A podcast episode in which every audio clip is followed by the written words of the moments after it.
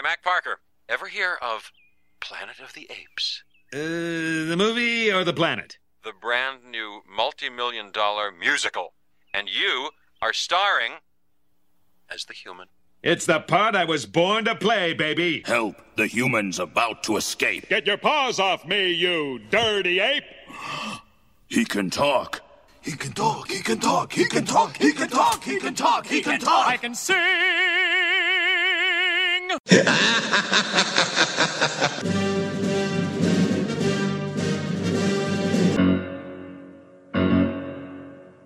met this six year old child with this blank, pale, emotionless face and the blackest eyes.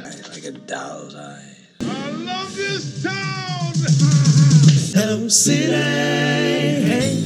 Welcome everyone to Steve Geek podcast. Uh, we are back here again after another couple weeks and uh, talking about one of the things that really drives all of us here, uh, our cars. No, I'm the one here with the car. That's just you. The I rest know. of us are public. Well, I take you people The rest of places. us. the rest of us, because Cody's not here. No. Yeah, so we just have uh, myself. That's Speaking Bob. of which, We didn't work out our. We- All right, that's okay. give me a, give me a me- note. Which we're trying to be We extra were trying. clever We were, and we do. were trying to. We were gonna do. Fuck Fuck. you. Cody. I didn't know about this at all. Plus, you guys don't want to hear me sing. So, even though I've been in a couple musicals, but usually because it's community That theater and our they need it. theme. That is our theme. We're talking about musicals, mostly, uh, yeah, mostly on, on screen, but could be on stage. I Probably I'm- start heavily in the horror. And yeah, a lot of it horror, weird stuff, but we didn't really set any parameters when it comes to that. We, before we started recording, we talked about a couple of different parameters, and uh, you know, just gonna see where things go. Uh, but Cody, uh. Cody is not with us tonight because it is really wet and rainy out because we are in the Pacific Northwest, uh, and it was just safer for him not to come up from Tacoma tonight to join us. Um, but before we get, the, get before we start talking about uh, a little bit of, about horror and other musicals, that's a little little house housekeeping there. Uh, Crypticon, our, our good friends there, have announced a couple of different guests. Last time we talked about Crypticon, we had mentioned him for the last couple episodes. Uh, Elvira returns. Yeah. Cassandra Peterson coming back for her Booyah. second time through. Ooh, freaking. Actually, You left out. be You left out a letter. It will be her third time. Third, time, that's okay, third right, time. Yeah, yeah. Because I wasn't hum- at the first. humble brag alert, I interviewed her the last two times. Yeah, she So- came to the oh. first one, right? Or was it the Everett Garage one? No, it was not the Everett Garage Okay. one. I mean, she may have been even, you know, a couple of times before. I, the first time I talked to her was in, I want to say 13 or 14, and then I interviewed mm. her in 17, and, you know, who Yeah, knows? but you Maybe forgot to go. You know, instead of booyah, it's boobyah. We're talking about Elvira for fuck's sake. But, you uh, have to well- make the jokes. You shouldn't. I should. Let's put it that way. Only, It's Elvira. Be respectful, Bob. Be respectful. Um, and then we also have, uh, you know, I think we might have mentioned last time, but, but Billy and Lisa Zane are joining Yeah, us as well. great, yeah. Mm-hmm. It's gonna be a lot of fun. Uh, so I'm really excited for that. Uh, I got my skin tight Phantom costume ready to go. No, I'm kidding. I'm kidding. Um, there's not going all. Jesus, Bob. Uh, promises, promises. Something for the Instagram. and no dance belt. Um, and then uh, we are eight episodes in on Kim's other podcast. Uh, Seven. seven. I think we just released episodes seven. She said, like, I should know this. Hold on now. It's yeah, okay. Yeah. We just episode because uh, Jake Bird was episode six. Okay, so yeah, we're at seven. And episode seven is the legends and truths of the Myrtles Plantation.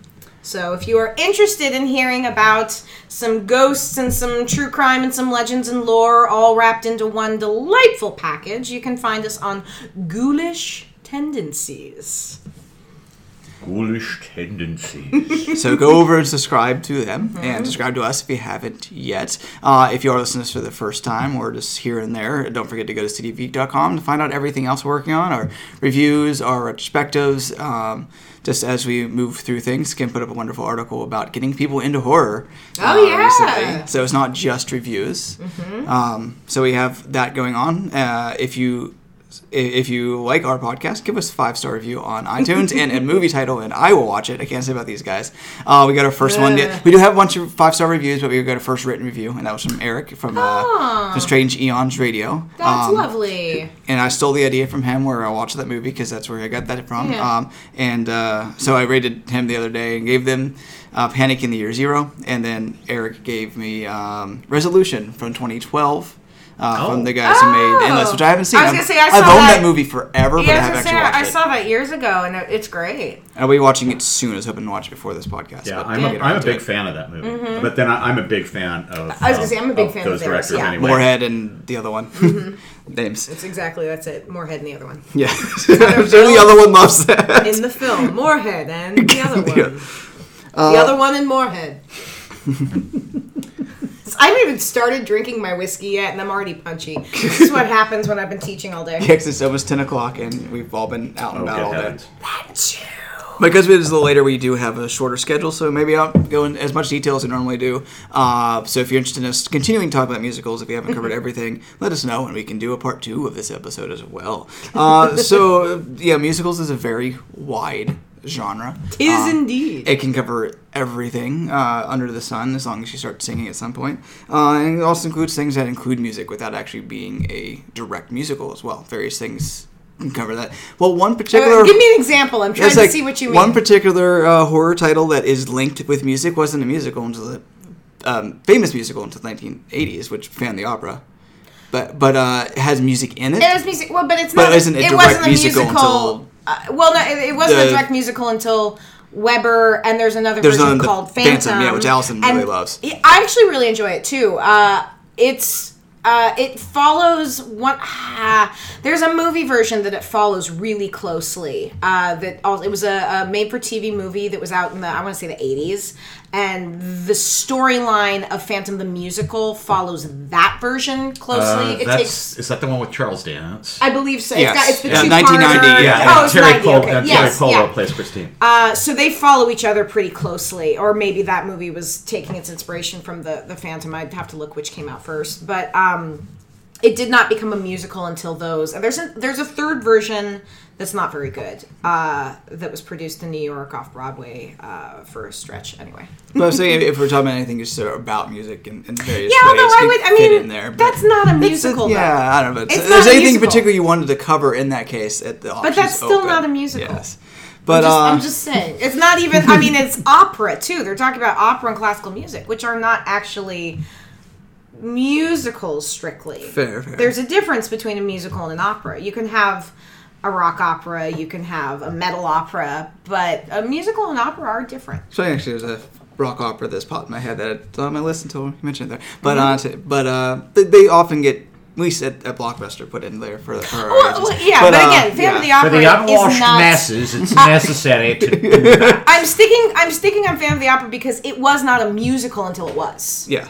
And so, just because it was about, I mean, there's a lot of movies that have been made about a Yes. theater, but being, I mean, by that philosophy, you know, Macbeth is a musical. Like, that's, the, it, it does have some singing in it. Uh, uh, that, Yeah. that one, you, you, you're not going to of a- sell me on that. It does more of an end to get fandom talked about. Of course, you mentioned at some But point again, anyway. it's, it's but still yeah. not a musical till it was. But anyway, uh, so what is uh, so just to get things uh, rolling there, Kim? What is your favorite musical? Do you mean my favorite musical of all time? Or my- I was going to say that's that's a loaded question. I know, I know. It it can bring that can bring in so many things. What's your favorite? What's what's what's most important to you? Any? But just give us a ball to get the I guess the song to get the one Well, rolling. I, so full disclosure, the very first musical I ever got into when I was uh, seven, eight years old was Phantom of the Opera. Andrew Lloyd Webber's Phantom of the Opera, and I will say I spent a period of time where I was obsessed with anything that was related to Phantom of the Opera, which is how I got into Phantom, and then later. Phantom of the Paradise. Yes. Which is probably, I mean, it's one of my favorite movies, full stop. But it is uh, definitely one of my favorite movie musicals. I very much kind of get obsessed with the musical and run it to death. Uh, no wonder you and my wife get along so well. no, well, no, I mean, I, but that's that's kind of the that's the nature of a theater nerd. We we have stuff that's near and dear to our heart always, but we're always we're always searching for that next fix, you know. So like, I have my musical obsessions of the moment. Like, I'm obsessed currently with the musical Six, which is about Henry VIII's six wives. I just listened to that the other day. it's I got it in the fucking awesome. I love it, and it's uh, anyway. So yeah, theater geek. Anyway, someone else talk. Well, I I come from an interesting standpoint because um, I'm not as smitten with musicals as I think uh, both of you are, and so for me, I tend to be a lot pickier about musicals, and I think part of that is just because my my sonic uh, upbringing, as it were, was sort of self. I was sort of self-taught musically, and my bedrock was basically punk rock and new wave. And so, for me, um, to a great degree, I always found, I often found musicals to be treacly and pretty insufferable. But I am less dogmatic in my in my you, advanced in my advanced years. Um, You just so- aren't listening to the right things. well, you know, this is the thing. My favorite, uh, my litmus test for a really good musical is um, if you cut out all the musical numbers, would the mu- would the movie still be an engaging watch? And so, by that rather narrow, admittedly, litmus test, um, my favorite musical of all time, and I think one of what I would call one of the seven or eight perfect films ever made is Singing in the Rain. I've Mm, always classic. adored that film because not only does it have a bunch of wonderful toe tapping songs in it, and actually, what's really crazy about it is it's basically a jukebox musical. It is an early jukebox musical Mm, yeah. because the majority of the songs in it were not composed for the movie. True. You know, I mean, sing, the actual song "Singing in the Rain" is like what twenty years old at the time that the movie was. I'll was trust made. you on yeah, that. something about You were that. there. Yeah, it was. It was, it was a- Oh, that's you're just it. picking up Cody's slack. That's what I'm here for. Fuck you, Co- oh, I mean Bob. uh, but but yeah, I mean, I, I just i- once you cut out all the musical numbers, "Singing in the Rain" is also a very funny and very trenchant commentary on Hollywood and on the fickleness of uh, technological and structural change in Hollywood. Um, it just works wonderfully on that level, and it's just big and bright and beautiful and it has uh, an absolutely enchanting uh, movie star couple in Gene Kelly and Debbie Reynolds. It's got Donald O'Connor defying gravity. It's got Jean Hagen's, you know, balloon squeak of a voice defying gravity. uh, I just, I just really think from stem to from stem to stern, it's one of the few movies that will always, always, always make me feel better about the universe when I watch it. can I ask you with your with your litmus test Mm-hmm. uh, about two specific ones? Just because I'm curious where they stand. Then, Yes. Because neither one would hold up for very specific reasons. One of them being Jesus Christ Superstar. I do like Jesus Christ Superstar. Because if you cut out all the music in that, you got nothing. Well, yeah, exactly, and I would say that 'Cause it's well, a that's- rock It's a rock opera. opera. It's a rock exactly. opera. Well, and this is the thing. That that's the thing. It rocks. And the Who's Tommy.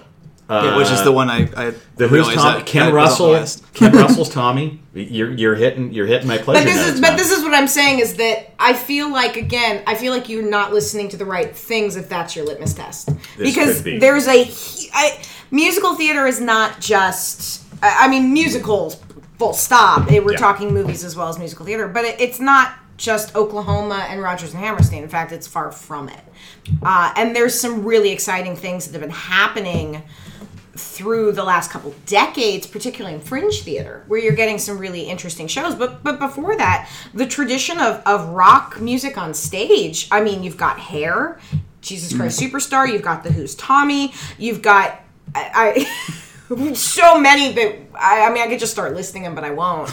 um there's a lot more than just your your we're gonna stand here and sing about corn. Because that's I, I mean and I say this as a as a as a as a theater nerd I don't like that kind of musical for the most part. Yeah. um I'm not the biggest Rodgers and Hammerstein fan. I like some of their stuff. I don't like some of their other stuff. Some of their things have just not aged particularly well. But it's a very narrow stretch of of Yeah. theater time to to look at only those uh, as your litmus test And that's uh, interesting about bringing that up is that's I, I feel that's how a lot of people approach musicals. Mm-hmm. Like, oh, I don't like people to stop and start singing. It's like it's just that like the from the person on the outside who doesn't really like the genre. I think that's how they see see musicals in the same way that, that we get mad at people who say, oh, all slash all s Yeah. horrors only slasher movies. Yeah. Torture And, porn. Uh, yeah, who That's the, identify that's the, that, that, one that is the dead sliver. horse that is Uh-huh. flogged by civilians. And, uh, and for that, and for musicals, it's Roger and Hammerstein Yeah. style. which is again a very narrow ch- it's it's you've got a, a chunk of decades where you're getting musicals uh but you have so much more that was also coming before coming after uh you have some things that were very progressive albeit now uh, maybe haven't aged well, but uh, uh, Porgy and Bess, like looking into to musical theater uh, history. Now it's a very problematic show, but at the time, it was one of the few musicals that was written with African American characters. Well, I've never actually seen any version Well, and it, it actually it straddles the line between between opera and musical because Oh yes, yes. it's been put it's And put on by opera companies. Yeah, Yeah. yeah, But it's and it's from a time period when we were straddling that line. Like uh, you had your Gilbert and Sullivan, and you had these these these light operas in some cases. Uh, but that's where you have that kind of crossover with musical theater and opera. Yeah.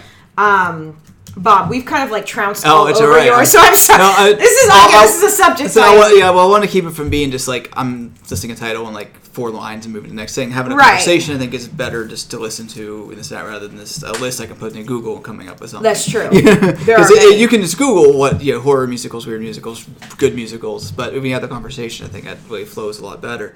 Uh, but I, I, if we're talking about musicals, I have to bring up the you know something that comes up for me every time we have a conversation, which of course is Rocky Horror. Yeah. Uh, yeah, the defining movie of my life, as we talked about uh, Mm-hmm. a couple episodes ago. So you can find that podcast. Where we talk about the movies that defined us and made us who we are. Mm-hmm. Uh, that kind of was the before and after of a lot of my life.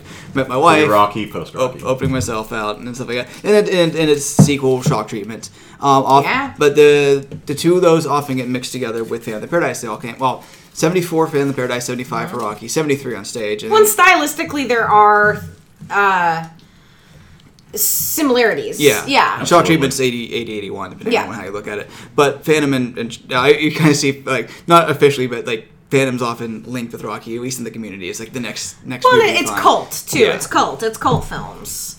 Bo- both those based upon existing horror properties in various ways. I actually, I mean, the, I Family of Paradise, I find slightly more coherent in its storytelling, which is saying a which lot. is saying something, and I don't think Because that's it's a kinda- dig to Rocky because at I all. think because I think it goes I think uh, Phantom of the Paradise goes wonderfully off the rails by the end. Yes. Yeah, like it- it- absolutely It- batshit. I, I off still want to know the timeline of that movie. Like, Yeah. and then, like, it's one of those things where I just kind of, uh, for fan of the fan of the Paradise, kind of like this show wouldn't have worked. You know, like, Yeah, when yeah, are they yeah. rehearsing? How many shows are they doing? Is it doing the one and closing down? So, like, but that's the whole thing where we when I watch a movie like like that, it's like.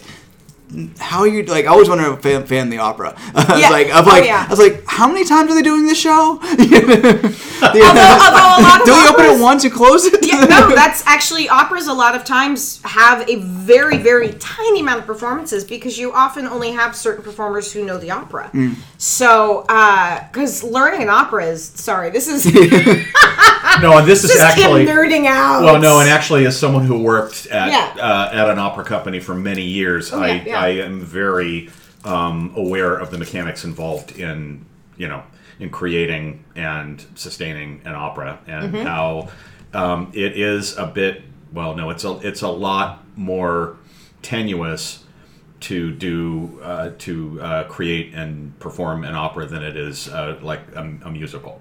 It's a well, it's it's a very different process. Yeah. Um, and musicals are designed if you're if you're looking at something on stage specifically, they're designed to to have X amount of shows a week, uh, and you have to give actors one day off. Yeah.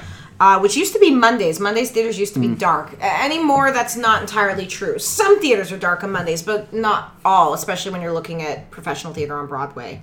Um, But when you're talking about like opera, um, a lot of the times the singing is even more demanding, and there's Oh, more yeah. of it, and Yeah. so So less shows. and so there are you know. fewer shows. Yeah, This makes sense, Well- but uh, we went, went off the rails again. but uh, but movie musicals. yeah, it's Film been- and- musicals. and- Movie musicals, and yes. Before Rocky Horror has been like the seminal, yeah, seminal cult musical, seminal Mm-hmm. like cult film um, of the last it's, fifty it's years. very interesting, um, kind of contemplating the- kind of the line in the sand that occurred um, uh, before rock and roll and after rock and roll, because obviously um, rock and roll was a seismic cultural movement in the wake of Elvis Presley, and it sent shockwaves through a lot of traditional media, including, as it happens, the musical, and of course, shortly after.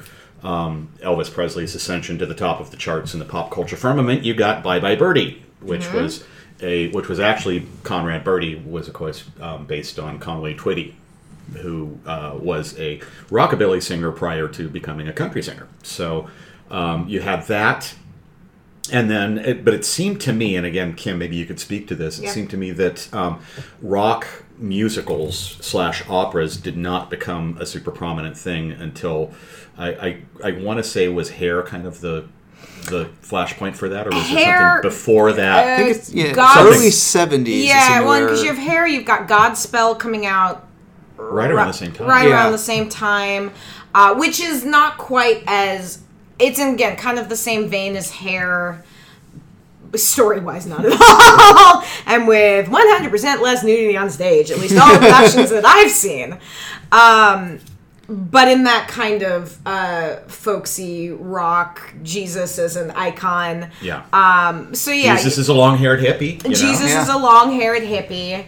Uh, and the way it's presented on stage is like. Oh, so fr- like uh, well, maybe I'm talking about the movie. I mean, the movie making a stage out of it and everything. Sorry, I Yeah, just, I- I just got just kind of well, and that's an interesting one where you're you're getting into some of these um, movie musical adaptions where I oh, again like Jesus Christ Superstar being an excellent example um, i- in that the the movie version takes a really specific viewpoint in how they present it. Uh, you've got the van showing up and everyone getting out. You've got gigantic hats that are fabulous, but it's not something that's super grounded in um, uh, realism yeah. where the stage show i've seen so many variations on how it's performed now uh Yeah, I've never seen it on stage, so I can't. Besides the, the live show they did. a Yeah, I've only years seen ago. the film myself. i've never seen it performed on stage the same way it's the show i see cross-gendered a lot uh, it's, Uh, just recently, uh, Cornish did question well last it's year. i mean i think i've seen three cross-gender Yeah. productions of it it's it's a very popular thing it's an easy show to cross-gender partially because there's so many male parts yeah, and you tend to have female heavy programs in colleges so it's a really popular one for colleges to cross so I've seen Godspell uh, switched a couple times. Yeah, I mean, it's we're we're in kind of the, the last ten years or so. Um, Cross gendering theater has become trendy. Uh, it's always been a. I mean, it's it's been a thing for years. Well, but it's, it's, interesting that it's become reversed since the age of Shakespeare. But I mean, even if you look at the the, the early uh, late 1800s, early 1900s, Mm-hmm. you did have women playing. It, particularly in A lot of Shakespeare. Well, and- and in opera, actually, in for that opera, matter, yeah. But I mean, but our fa- the famous actresses of the time taking on. I'm going to take on Hamlet. I'm going to take on Macbeth. Uh, we're not in the theater, and I think it's bullshit. Um, the curse. Sorry, I get crap from some actors because I say Macbeth, and I we're not on. we're not in the theater. It's dumb to say the Scottish play when you're in your home. Uh, but um, If lightning strikes this building and we all die, I blame you.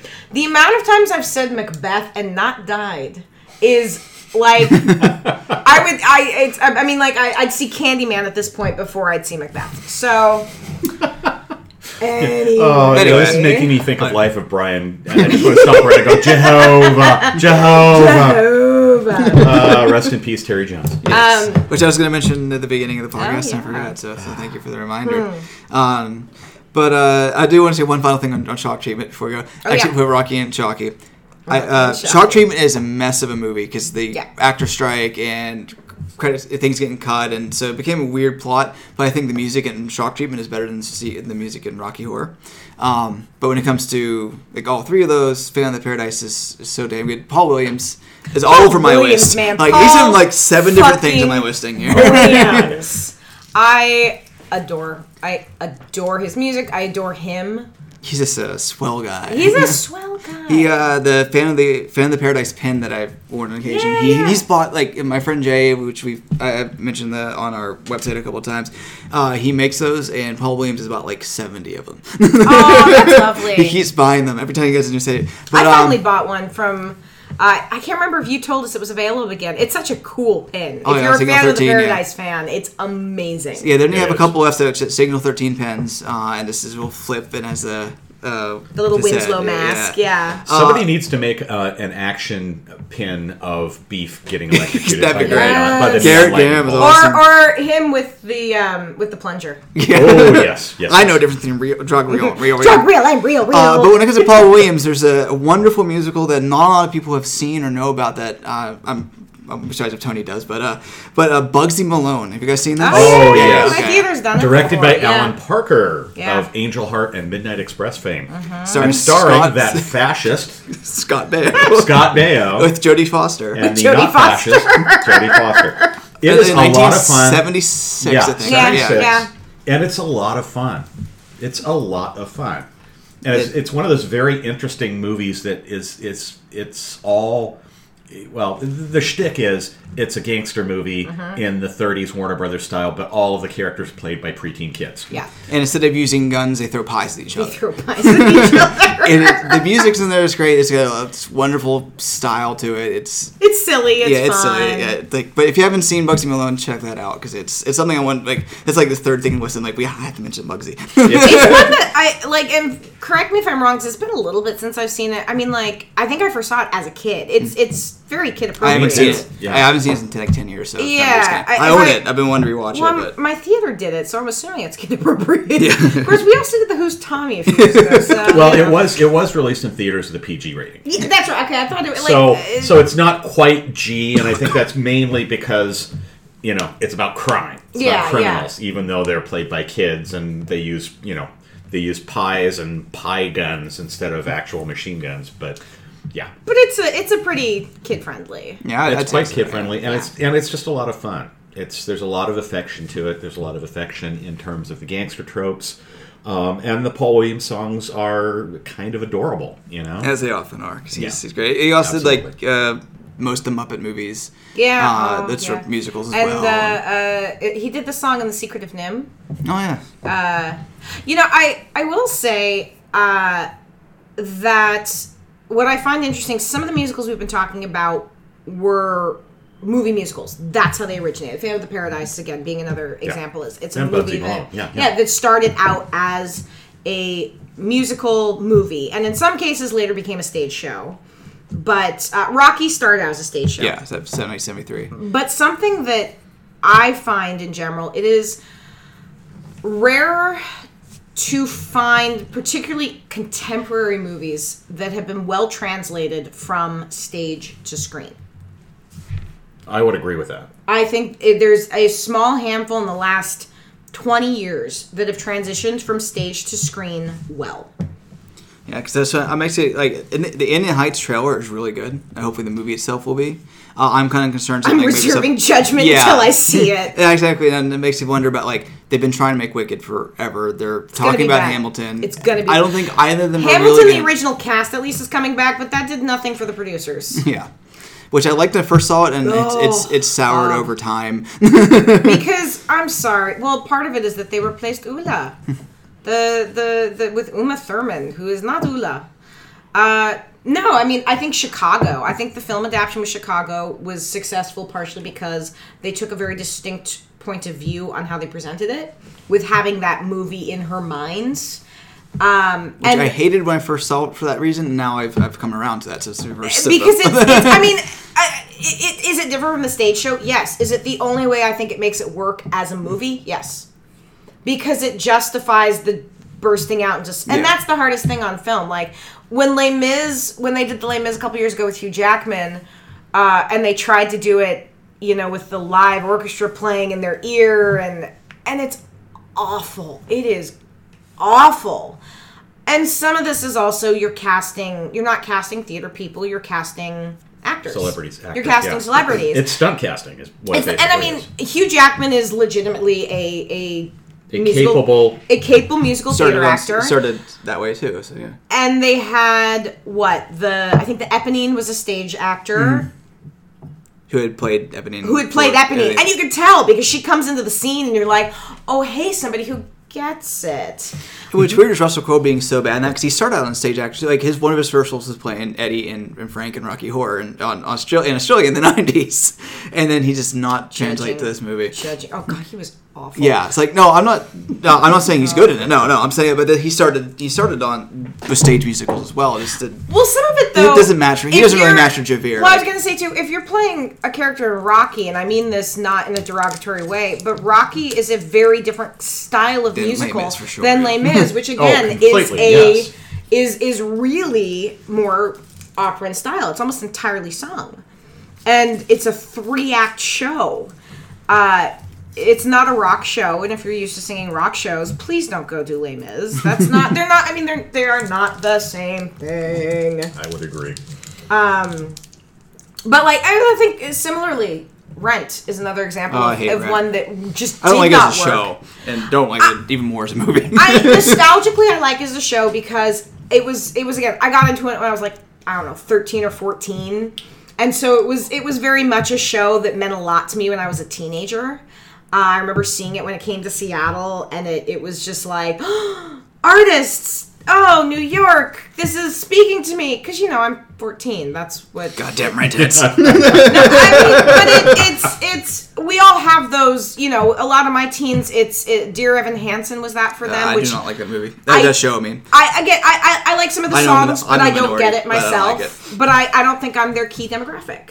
Um. So you you you have each generation has that. Sh- Spring Awakening for a while was one. That one though I genuinely think is very very I've good. never seen it. I've listened to it, but I haven't seen it. it's on stage it's really interesting i've seen it i saw it on broadway i saw a local production of it that did some different stuff with it it's it was excellent each time um but you you do have these oh this is another one that's i mean for me this is a horror film and that's Mamma mia uh, but i also hate the stage show i think it's a piece of shit I, I hate, I- I, hate, hate, hate, hate, hate, hate Mamma Mia one. I kind of like the sequel. i didn't see it because i didn't want to do that to myself I saw the second one uh, in a state of insobriety on an airplane flying back from Amsterdam. Um, and so my memories of the second one are um, not very vivid. Um, my memories of the first one are very vivid, which I also coincidentally enough saw on a plane en route to a place.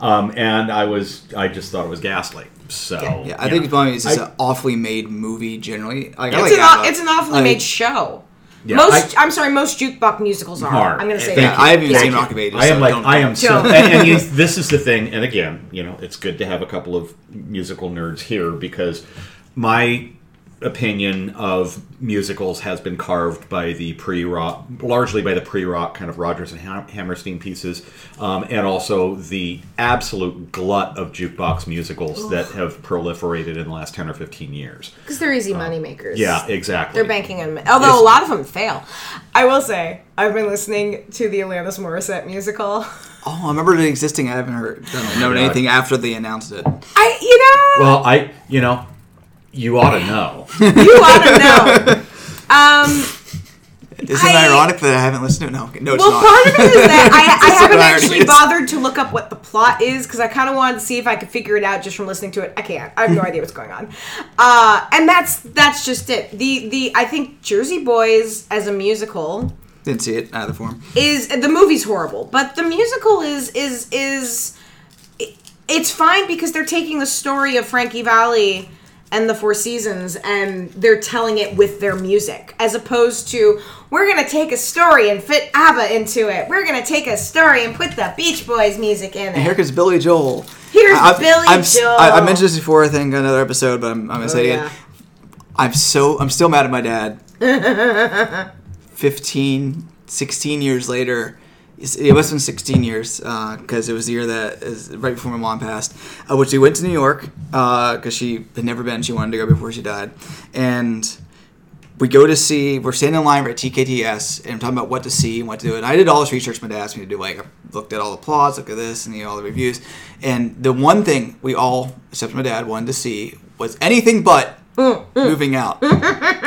but my dad's trying to get us to see moving out. Oh, you guys like Billy Joel? I was like, yeah, but we can go see this. We can go see But I this. can we can listen go to Billy Joel. Uh, and then we go and we like my mom, my brother, and I go get we go uh, get some food. Yeah, Times Square Sbarro. We did it because it was close. Ah, I'm And judging mom- you. my- I'm judging you. My mom is very weak. We can only right. move in little little I'm not judging you again. Um, and we came back, and my dad just bought the tickets to moving out. Ah! One of the few times I see my mom get like really angry. uh, she usually was, was rarely slow to anger, and she was like, "What's the one thing I said?" what did I say? Oh, good lord.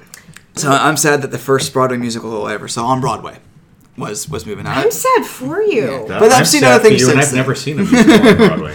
Uh, But, uh, I one of the things that I wanted when we first brought up this topic, one of the things that I wanted to talk about that I found most fascinating was this this four movie stretch of film musicals that were obviously fueled by um, cocaine. Um, Did Stephen and- King write them? And they no, uh, they were actually written by various different parties. Uh, See what one film I can see if I can guess which one. uh, yeah, uh, so we're talking about, and I'm not sure if I have the chronology right on this. We're talking about Sergeant Pepper's Lonely Hearts Club Band, it's on here. Yep, yep, yep. uh, Xanadu, Yeah, it's on my list. uh, Can't Stop the Music, yeah. I and- know it exists. and the Apple. The, oh, my I can't God, believe the I forgot the apple apple. so. God damn it! I can't believe I forgot the fucking apple. It's one of my I favorite movies. believe you me, I did not weird. forget the fucking so Apple. weird. You are you are listening to a man who owns a mint vinyl copy of the Apple. course Yeah, you showed you showed it to us when you were over here. I was Yes, like, when I- I, cannot believe it. They, they, they printed those and then they broke the screen because people were throwing them at the screen in a preview. Yeah, I, I really and my my intrigue in the Apple started, and I'll date myself hideously by this when it first um, hit theaters in 1980. I was, I think, 12, and I was reading. I had just started reading film criticism, and my first. Uh, and and well, one of the first um, film critics that I read a lot of was a guy named William Arnold, who wrote for the Seattle PI, and um, he wrote a review of this movie, The Apple, and stated in the review that this is the worst film I have ever seen. Yeah, that was like that right. was like that was like catnip for my ass. And so, unfortunately, it was gone from theaters before I had a chance to see it, and I never got a chance to catch to it on. VHS. A- and I just it was one of those it was one of those movies that kind of lived in sort of trash movie mythos for decades. Yeah, then- I'm a huge fan of cult film, and I have been forever. And I didn't get to see it until a couple years ago. Thank you. I mean, It- and it's, that it was- was just sliding along elsewhere, like in the, the Yeah. right spot. Uh, MGM put out a DVD, but like a Yeah. really small release until Yeah. recently. And that was why, and that was actually how I got it. Ironically enough, I in like 2005, I impulse bought the DVD of the Apple, and uh, I have been forever changed. It is, it is absolutely fascinating. It, it- the history behind it is fascinating too, because it was at, at that point when the movie was made, it was financed and produced by Golan Globus, uh, Cannon Pictures, you know, who of course became a fixture in '80s trash cinema. Um, but at that point in time, they had uh, experienced enough financial momentum to where they thought that they would take a big gamble, and Mah- Menachem Golan decided he wanted to do a musical and take a chance on it and do a musical. And Take a chance on me. goes back to Mamma Mia.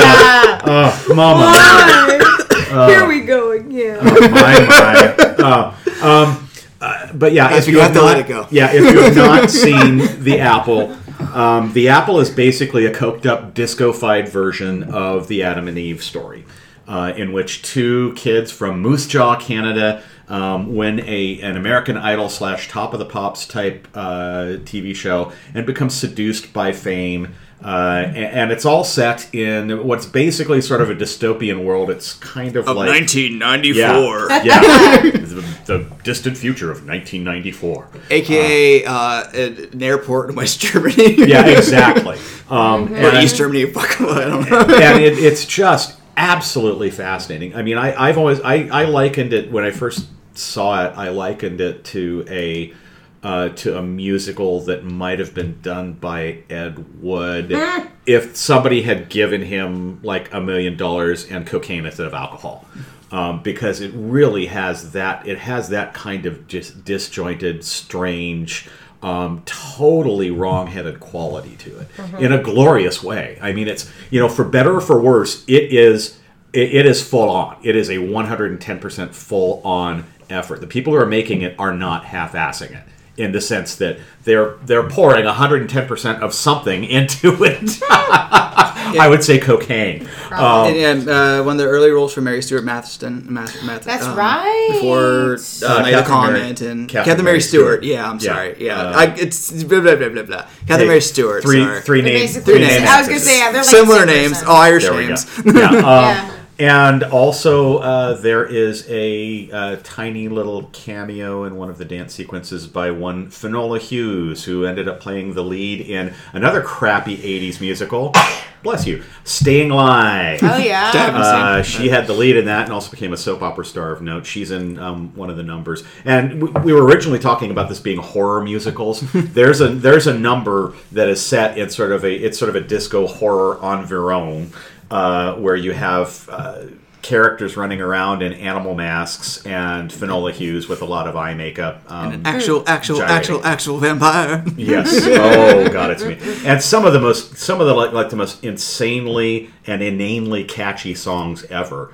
I mean, the opening track, um, "Do the Bim," um, uh, and of course, it it, it it it has it makes really ham-fisted attempts at um, kind of lampooning the record slash entertainment industry because instead of BMI, it's BIM is the, is the giant multinational uh, yeah, uh, and also it, it features an absolutely jaw-dropping uh, villain performance by a Russian actor named Vladek Sheybal. Um, who It's a villain name, right? yeah, absolutely. who uh, plays Mr. Boogaloo, who is the Mephistopheles figure in the film. I, you know, it's one of those movies where describing the plot doesn't do justice of the experience itself because the movie is so from Dimension X, um, and the the closing uh, sequence and musical number. I, I don't even want to describe it. I just want people to see it. Yeah, go check. You can find it easily. Now there's a riff track, so you can, if, if you can't find it on disc, you can you can probably stream it somewhere, or you go to rifftrax.com and and because their their their version is the one with the movie plus them synced up to it uh, already, so you don't have to find find it separately. So it is out there now and available. In addition to the MGM UA DVD, which I think is out of print, I believe Arrow Video, of all people, actually Oh. put out a high def version of this with a few more extras. Yeah, I have it on Like, Blu-ray with the commentary and Okay. uh, a look behind the scenes. I, the American one, then I think the uh, think the Arrow one is, is UK only or can Yeah. be imported. Yeah. because they, they didn't put out the one that I own. But anyway, that so that one's insane. Uh, and- but it's really interesting because you had this whole spate of musicals that I think they came out in such rapid succession. It was too late for each respective maker of each film to realize that they were on a train no, no, that was no, no, going off of a cliff. Yeah. And one of which, one of the most fascinating ones, is "Can't Stop the Music," which was Which meant to be to a Oh, I need to star, which was meant to be like the star-making uh, musical vehicle for uh, the Village People. And uh, what was fascinating about that is when that movie first began production in 1978. The Village People were on top of the world. They had multiple top 10 singles. They had two platinum selling albums. Um, nothing could stop the Village People at Except- that point, except the fact that right around 1979, 1980, you had a huge, huge, and uh, honestly, largely American fueled backlash against disco. Um, rock fans were starting to become completely um, aggravated with the uh, the glossiness and the excess uh, and the you know honestly, and this is you know grunting American hick-like nature, the androgynous nature of disco. These things all um, uh, aroused the ire of rock fans who burned disco records en masse. And that happened just weeks before Can't Stop the Music opened in theaters, and the movie sank like a stone. Um, it is one of the most. Um, it's one of those movies that attempt that is sort of like a cocaine-addled attempt at the same sort of innocent, let's put on a show type of musical that you got with the like Judy Garland and Mickey Rooney. Um, like uh, musicals in like the late 30s and early 40s, except it's transposed to a ridiculously um, sanitized uh, version of the Village People. I mean, the Village People were significant because they were one of the first um, like homocentric bands that became a big selling, like became um, embraced by the mainstream. Albeit rather naively, because not everybody, amazingly enough, uh, realized that they were, you know, they were gay men acting out gay stereotypes. Um, but yeah, the movie is just well, it's directed by Nancy Walker, who um, was Rosie the Bounty paper towel lady in in the ancient uh, paper towel commercials. Uh, and talk about a weird ass cast. Steve Guttenberg from the Police Oh, Academy yeah. movies plays the lead. His character's name is Jack Morell, which is a an anglicized version of Jacques Morali, um, the producer and uh, and uh, r- songwriter who basically created uh, was the Svengali behind the Village People, and it also co-stars. Bruce Jenner back when he was Bruce Jenner, um, as well as Valerie Perrine, uh, one of my favorite kind of 70s blondes who was in uh, the first Superman, uh, had a wonderful supporting turn in Slaughterhouse 5. Um, it's basically about Jack Morell discovering the village people and uh, making them big stars. And it's absolutely fucking ridiculous. And also coming out the same year was Sergeant Pepper's Lonely Hearts Club Band. Yes. uh, Which was- which is uh, s- almost. Uh, of course, we, we can't spend too much time talking about everything in general, but to say that, uh, speaking like you know, disco action, and that, we had the Bee Gees uh, and Peter Frampton Yeah. uh, doing Beatles songs with this incomprehensible plot of trying to jukebox musical and it through is, it is, a, everything it you is, it is the first, it makes Mamma Mia look like Citizen fucking Kane. But I just love how absolutely insane it is. Where all right, how can we fit? All right, the song has Mean Mr. Mustard. Okay, he's the bad guy, and he drives around this tank, and he, he fights God, played by uh, George Burns. George, Burns. Burns. Yeah, and the it's- person he played, like, of course, he's played God a bunch of times. yeah, and it- it's. Uh, Steve yeah, that- Barton I mean, that as was, Dr. Maxwell is. Well, and the, th- the funny thing was with that movie was produced by RSO Robert Stigwood uh, or Robert Stigwood's organization, and it was hot off the heels of Saturday Night Fever, which is a massive epic yeah. hit. Um, the only thing that kept Sergeant Pepper's Lonely Hearts Club Band from being an epic failure of like catastrophic proportions is, ironically enough, its soundtrack. Because in addition to rather watered down Bee Gees slash Peter Frampton cover versions, there are actually a couple of really super Oh, strong Aerosmith's covers. version of, uh, Come Aerosmith's Together is still playing on the radio. Yeah, um, uh, Earth, Wind, and Fire's version of "Got to Get You Into My Life" is terrific. Um, those two songs were big hits and helped kind of catapult the song, the album itself, to uh, pretty sizable hit Isn't it status. one like the biggest soundtrack albums of all It, time? it was. It was a very. It, it was up until that point. It was definitely one of the biggest. Even if the movie's a piece of shit, you get you get solid Beatle covers. You Yeah, can't go on that. That's, that's the reason that a lot of people really like Across the Universe. It's just an okay movie, but covers of great songs. Yeah, and, well. and, and nice. Ca- well, and, and Julie Taymor, uh, she she does some interesting things. yeah, I appreciate what you tried for for the Across the movie. I don't think it always Yes. works, Okay. but it does go. But I, I pre well, especially that was her what her second film. I Yeah, think that and 'cause Titus. Titus was her first film because she has primarily been a stage director, Yeah. and yeah, the the movie is one that I I actually kind of enjoy almost as like one long music video.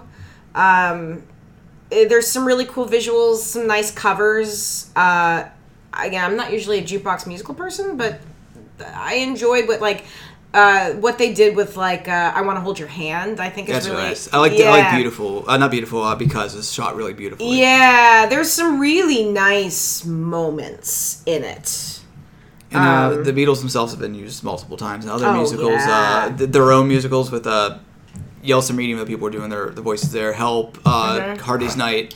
Are, Hard Day's Night is is holds up as one of the best movies. It is. It, it is one of the great films of the 1960s.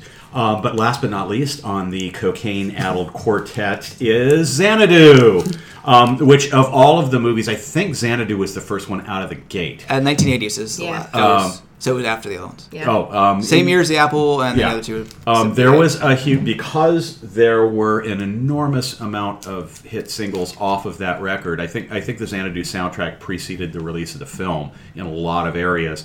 Uh, you had uh, the Olivia Newton-John single "Magic." You had um, a couple of ELO songs that were big. You had the title track, of course. Um, and what an, a, another interesting attempt at making at connecting the old school musical with the new, largely thanks to the presence of Gene Kelly, who looks suitably embarrassed in the movie. Um, and again, another just another absolutely wrong-headed attempt to weld, you know, kind of traditional. Um, traditional traditional musical structure and style with rock and roll uh, And roller skating. and roller skating exactly. Uh, Like Starlight Express. thank you. Starlight Express, you must confess. Are you here? I'm on roller skates. All right, let's uh, uncouple from this. And All right. the audience's ass. No, we Sorry. no, we are not doing any coke. I promise. Yeah. No, but I I have reached a point in my tea where the whiskey is definitely in it. Oh, Oh, fair enough. good, found, good, the, found, good, good. found the alcohol.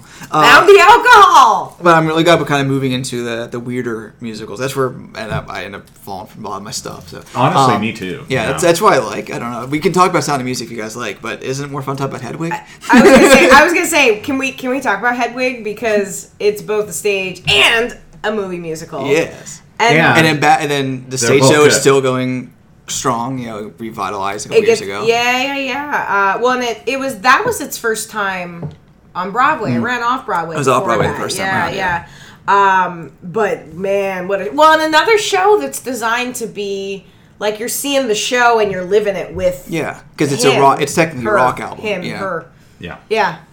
Oh, the other thing I will I will um, amend slightly my initial commentary on why what musicals work for me uh, by saying in addition to uh, a musical that has a kind of storyline and non-musical portions that are interesting and or strong enough to pull me through even if you cut the musical out um, I think that having a kick-ass soundtrack helps, um, and I love the soundtrack to Hedwig, and I just, yeah, I just think. Well, but it's with the musical, the the soundtrack is the So you're saying you like it Yeah. both I- the if it works it as a good musical, it works as a good non-musical part. So a musical. I, I, que- I question your understanding of musicals if you say that only because if you say I like the soundtrack, well, the nature of a musical is really the music. You do, especially contemporary musicals, are are leaning away from having. Uh, the, the kind of traditional style of we have a scene, we have a song, we have a scene, we have a song. then I think my issue is that 99.9% of the music in musicals is like fingernails on a fucking chalkboard for me. Oh, So I, I think there's something about the musical style. I do- The piano ballad. I do question again. is- However, though, this to me is a because we've said a number of ones that you like. So I feel like this might be a I don't like horror films because I don't like slashers or torture porn situation. How many musicals?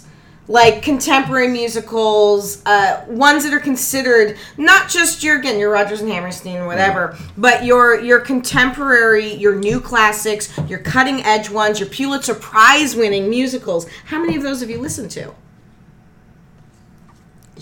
Crickets, crickets. Um, honestly, not an enormous amount.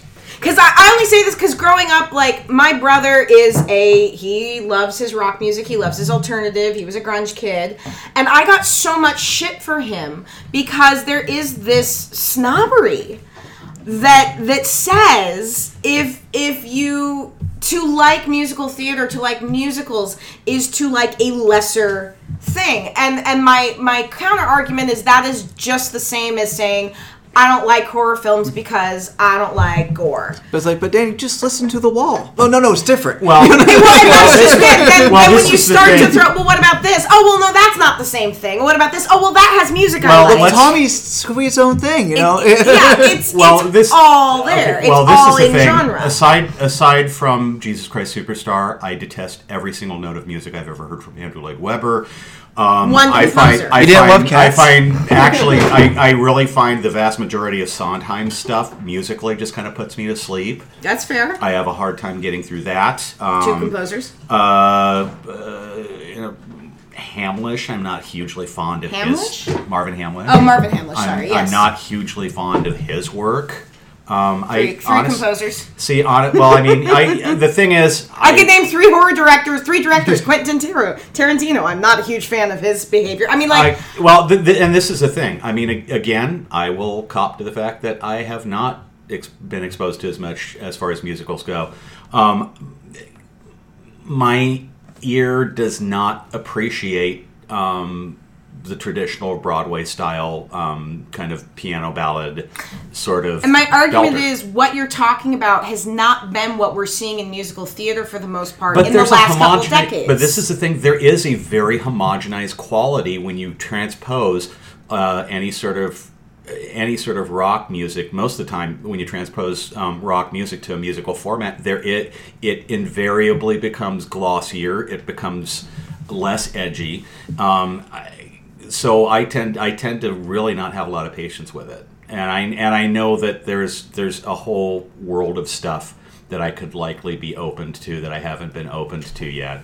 Um, and that's why it's nice to be doing this podcast and listening to the two of Finding you new stuff. wax philosophical and rhapsodic about these things. Because I'm not saying that you have to, like, you don't have to like musicals. I just take issue when people say, I don't like them, but don't s- don't really listen to them or because they're basing it on i mean again it's the horror argument. If if you are very well familiar with something and you still don't like it cool. But there's especially again the last 20 30 years they're like Webber Webber hasn't produced a what's considered in theater a good show since I mean, uh, Sunset A Love Never Dies? No, Boulevard, but Sunset Boulevard was post Phantom, I think. Uh, I think so. Well, I'm not sure. well- and that's kind of considered, at least for me, the last one I can look at and be like, this was a decent piece of theater. And that was the what early '90s. You know where I would- Well, this is well, you know, I again, So like 30 years since Webber has been relevant. Well, I will. I'll throw out a couple of other blasphemy bombs here and say I detested Rent, I like and. I heard I've heard a significant portion of the Hamilton um, uh, soundtrack, and I'm not fond of it at all. Maybe I have to kick you out. No, So yeah, that's it. I, I know I'm out. And no, I- I'm, no, I'm kidding. I'm well, kidding. I'm I, kidding. and I'm I also I also say seeing something makes a difference. oh, I would absolutely agree with that. I'm sure. because the theater port, part of it means it's meant to be uh, experienced but uh, i mean again I, i'm not i'm not saying you have to like musicals. It's just some of the things you've said uh, make me question some of what you've been exposed to. Because you're talking about a lot of uh, we look at a lot of off Broadway currently for what we're seeing as, as developing some of the, the best stuff and then it's moving on towards Broadway. You see a really eclectic mix and there's kind of stuff for everybody. It's like you have in any other genre. It, well, exactly. And it's it's what's actually playing on Broadway is increasingly stuff that's going to sell to tourists for the most part, which are not musicals that it's why I don't every time I go back I don't see something on Broadway because there's not always something on Broadway I want to see. I'll see something off Broadway.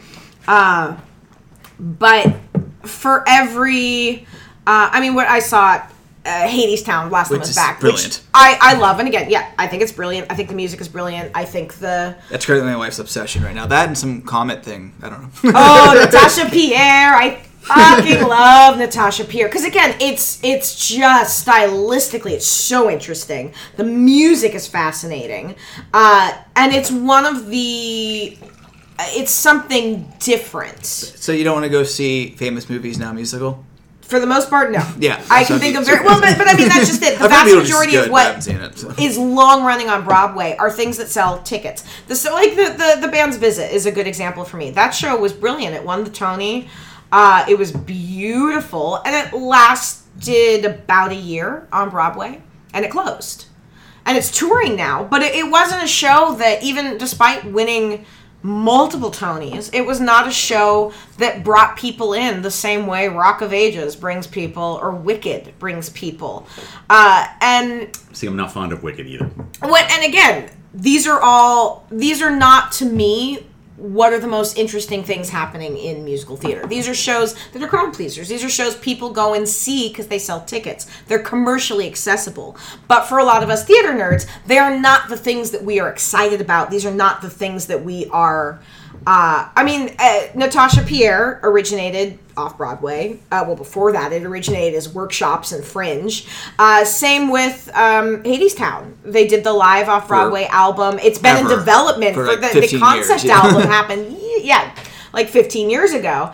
Uh, and and a lot of what you're, I mean, Six even was one that came out of uh, uh, the UK, and it developed. I want to say the girls that that made it were in college and they took it to, to Edinburgh Fringe. And so you're seeing stuff coming out of theater festivals, fringe festivals, fringe theater, off Broadway. That's where you're kind of getting the most interesting stuff. And when you're lucky, it transitions to Broadway and it gets a run. And when you're really lucky, it becomes a big enough of a hit, it sticks around for longer than a year, so you might get to see it. Otherwise, you need titles that bring an audience, which are Disney titles, movie titles, and, you know, Jukebox musical. jukebox musicals. But most theater people do not like those. And it's also nothing against people who do like jukebox musicals. My dad loves jukebox musicals. But I'm, you know, and again, it's it's is it my taste? No. But do I appreciate why somebody who doesn't follow theater likes them? Yeah, it's music they recognize. And some people have a hard time getting around the people are bursting into song. Yes, it's let's get back to talking about movie musicals of weird stuff.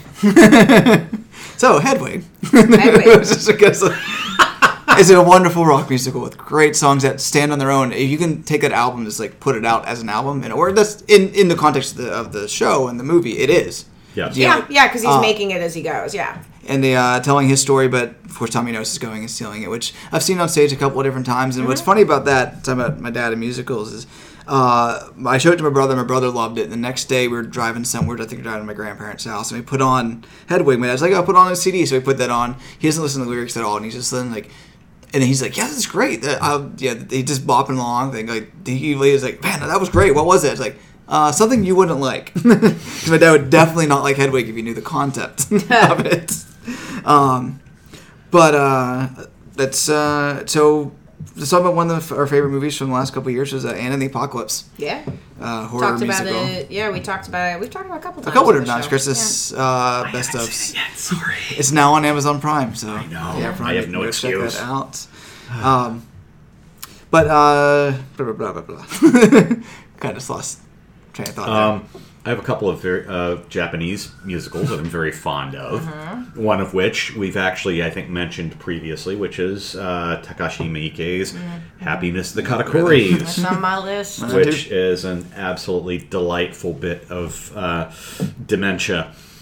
Uh, if you're not familiar with the film, well, first of all, it's directed by Takashi Miike, who is the most prolific film director this side of Roger Corman, and then some. How many films has he directed right now? Yeah, I don't know. He's into like a hundred. I know, like Yeah. well, I, I give you a number, but by tomorrow it'll go yeah, by. exactly. You know, by, by tomorrow he'll have three more made. Um, but what's astonishing about Miike is that he, the better part of the time he kind of hits it, and this is definitely one of those movies that did. Now, I, I, I must confess, this was based on I think a Korean film. Um, that had an identical concept, um, but it's not been very exposed here. So I would not be able to speak to the virtues of the original. I can only speak to the virtues of the one that um, that I and the two of you as well have seen, which is I. It's this wonderfully sweet spirited yet absolutely daft pastiche of traditional musical and uh, Bollywood and uh, black comedy and uh, yeah, I mean it's it, it's got all these wonderful visual cues for everything from Sound of Music to Bollywood musicals to Dawn of the Dead uh, and and every other point in between. Um, there's an incredible amount of sweetness to it uh, alongside the black comedy, and you never know from one minute to the next where the movie's going. But it has, in its own strange way, more heart than like and and more uh, I feel like um, sincerity than a fair amount of musicals out there. What what what do you guys have to say about that film? I like it a decent amount. I haven't seen it since it came out on DVD, so it's been a Uh, I have, while. so I have, check I have the again. Blu-ray, and it's Yeah. awesome. I should loan it to you. Uh, Kim, what else? Are we listing? Uh, sure, Sorry. I know. I'm just, just gonna. you want to avoid that. yeah, I was trying to avoid, but it's kind uh, of seeing where things go from there. Um, Give us a new topic. okay. Uh, am I just list? Am I? I've got a lot of movies on here I could talk about. Uh, are we looking at mo- uh, musical movies? They Uh, don't have musicals, yeah. I think it's t- the topic for tonight. Oh, Second Japanese musical, uh, Legend of the Stardust Brothers from 1985. I need to see that. God, I'm so is- mad I missed it last year. At It SIFF. is. It is absolutely wonderful. It was, you know, even in a country that kind of prides itself in embracing really weird ass um, uh, slices of pop culture, Legend of the Stardust Brothers left Japanese audiences completely and totally confused back when it was made in 1985.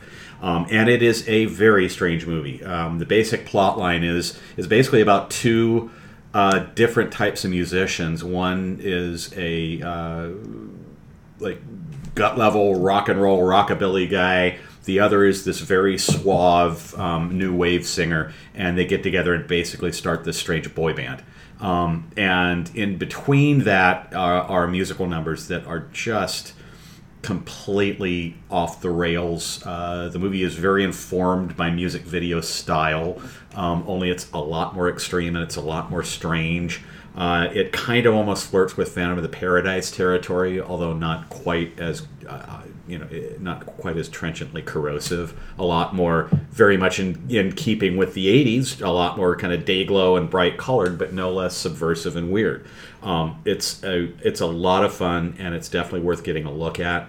Um, I'm not sure if it's out on video here. Um, but uh, I had the good fortune of seeing it at during the Seattle National Film Festival Last year. Yeah, and I was absolutely tickled and delighted, and uh, like Happiness the Katakuri, you literally didn't know where it was going to go from one scene to the next. And uh, going on, on things saw at SIFF. Did you guys watch The Lure?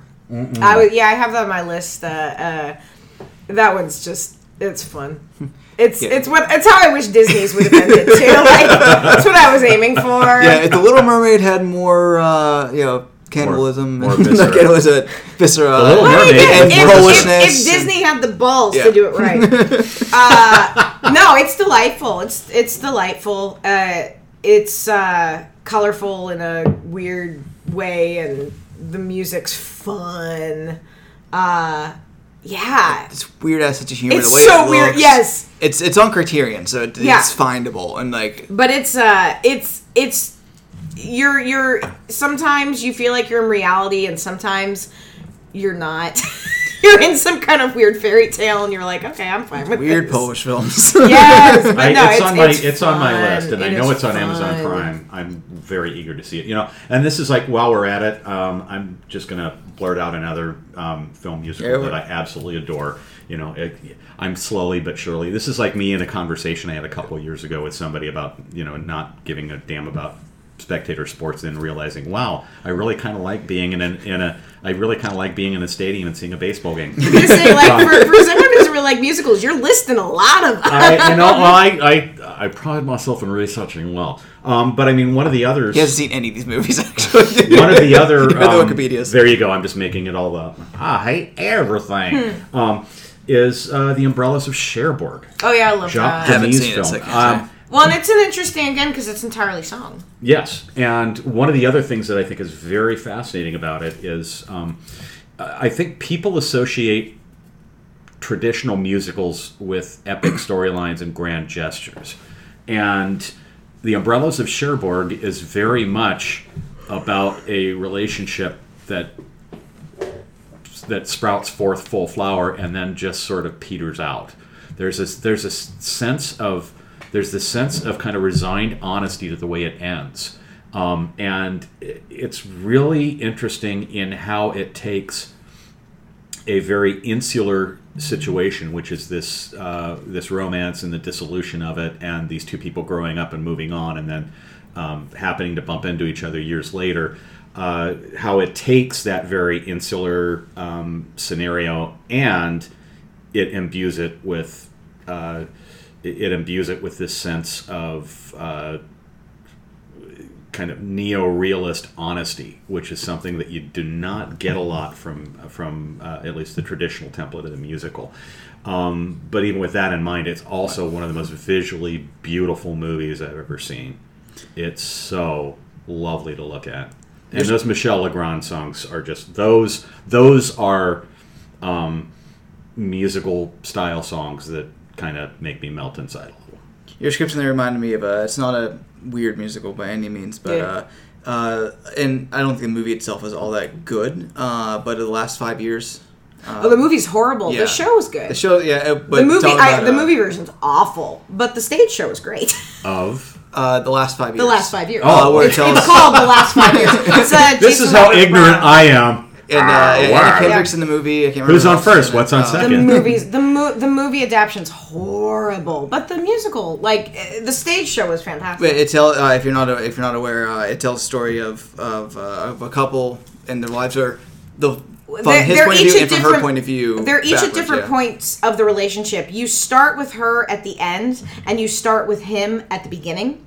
And they slowly are moving towards each other until they sing one song together where they meet in the middle. And then as it progresses, she's progressing back to the beginning, and he's progressing to the end of their relationship. It's really Jason Robert Brown does some really interesting shows. But yeah, so uh, it's yeah. essentially So- like yeah, so their it- relationship Yeah. for but it's all about you know their. So it's kind of like a, applying sort of a Pulp Fiction slash Memento structural device to a musical. Yeah, in a way, I can uh, cool. it's a two-person show. Yeah. uh, it's but yeah, no, it's it's really a beautiful show. The movie version sucks. Please, please, please don't watch the movie and think this is what the show is. On stage, it is stunning, and the music is gorgeous. Uh, well, and, and Parade is another. It's again, it's not a movie, but it's another one of his musicals that tells about the um, Mar- uh, the murder of um, Mary Fagan and the the Leo Frank uh, case. It's really interesting. Uh, this is this is cheesy. This is not something that's like high art form, but it's a little weird. And it b- was born out of a writer strike, which somebody had said something about earlier. Uh, which is Doctor Horrible's sing along Yeah, blog, which is a. Uh, down my list here. it's a it's, different fun. writer type, but It's, still works. yeah, yeah. Well, I mean, Yeah. uh, Neil Patrick Harris is just really charming, and uh, Nathan Fillion is fun. I am, you know, Stand the back, everyone. Here to see. And a danger in the middle of it. me. Well, and it's another example. Like you've got a couple uh, works that I, I think, like the South Park musical, Which is a- it's a fantastic It's a fantastic because they, he understands the structure Yeah. of the Would you see uh, Trey, Trey Parker's on here? That's like Yeah. three different times on my list. one so- because I mean, Well, there's a guy. Yeah, there's a guy. musical. There's a Yeah, guy Cannibal who has sure. a very good understanding Mm-hmm. of the of the musical and uh, The and structure. Mm-hmm. as such subverts it quite wonderfully. uh, and later then Book of Mormon, which is again one of the Yeah. like top selling musicals.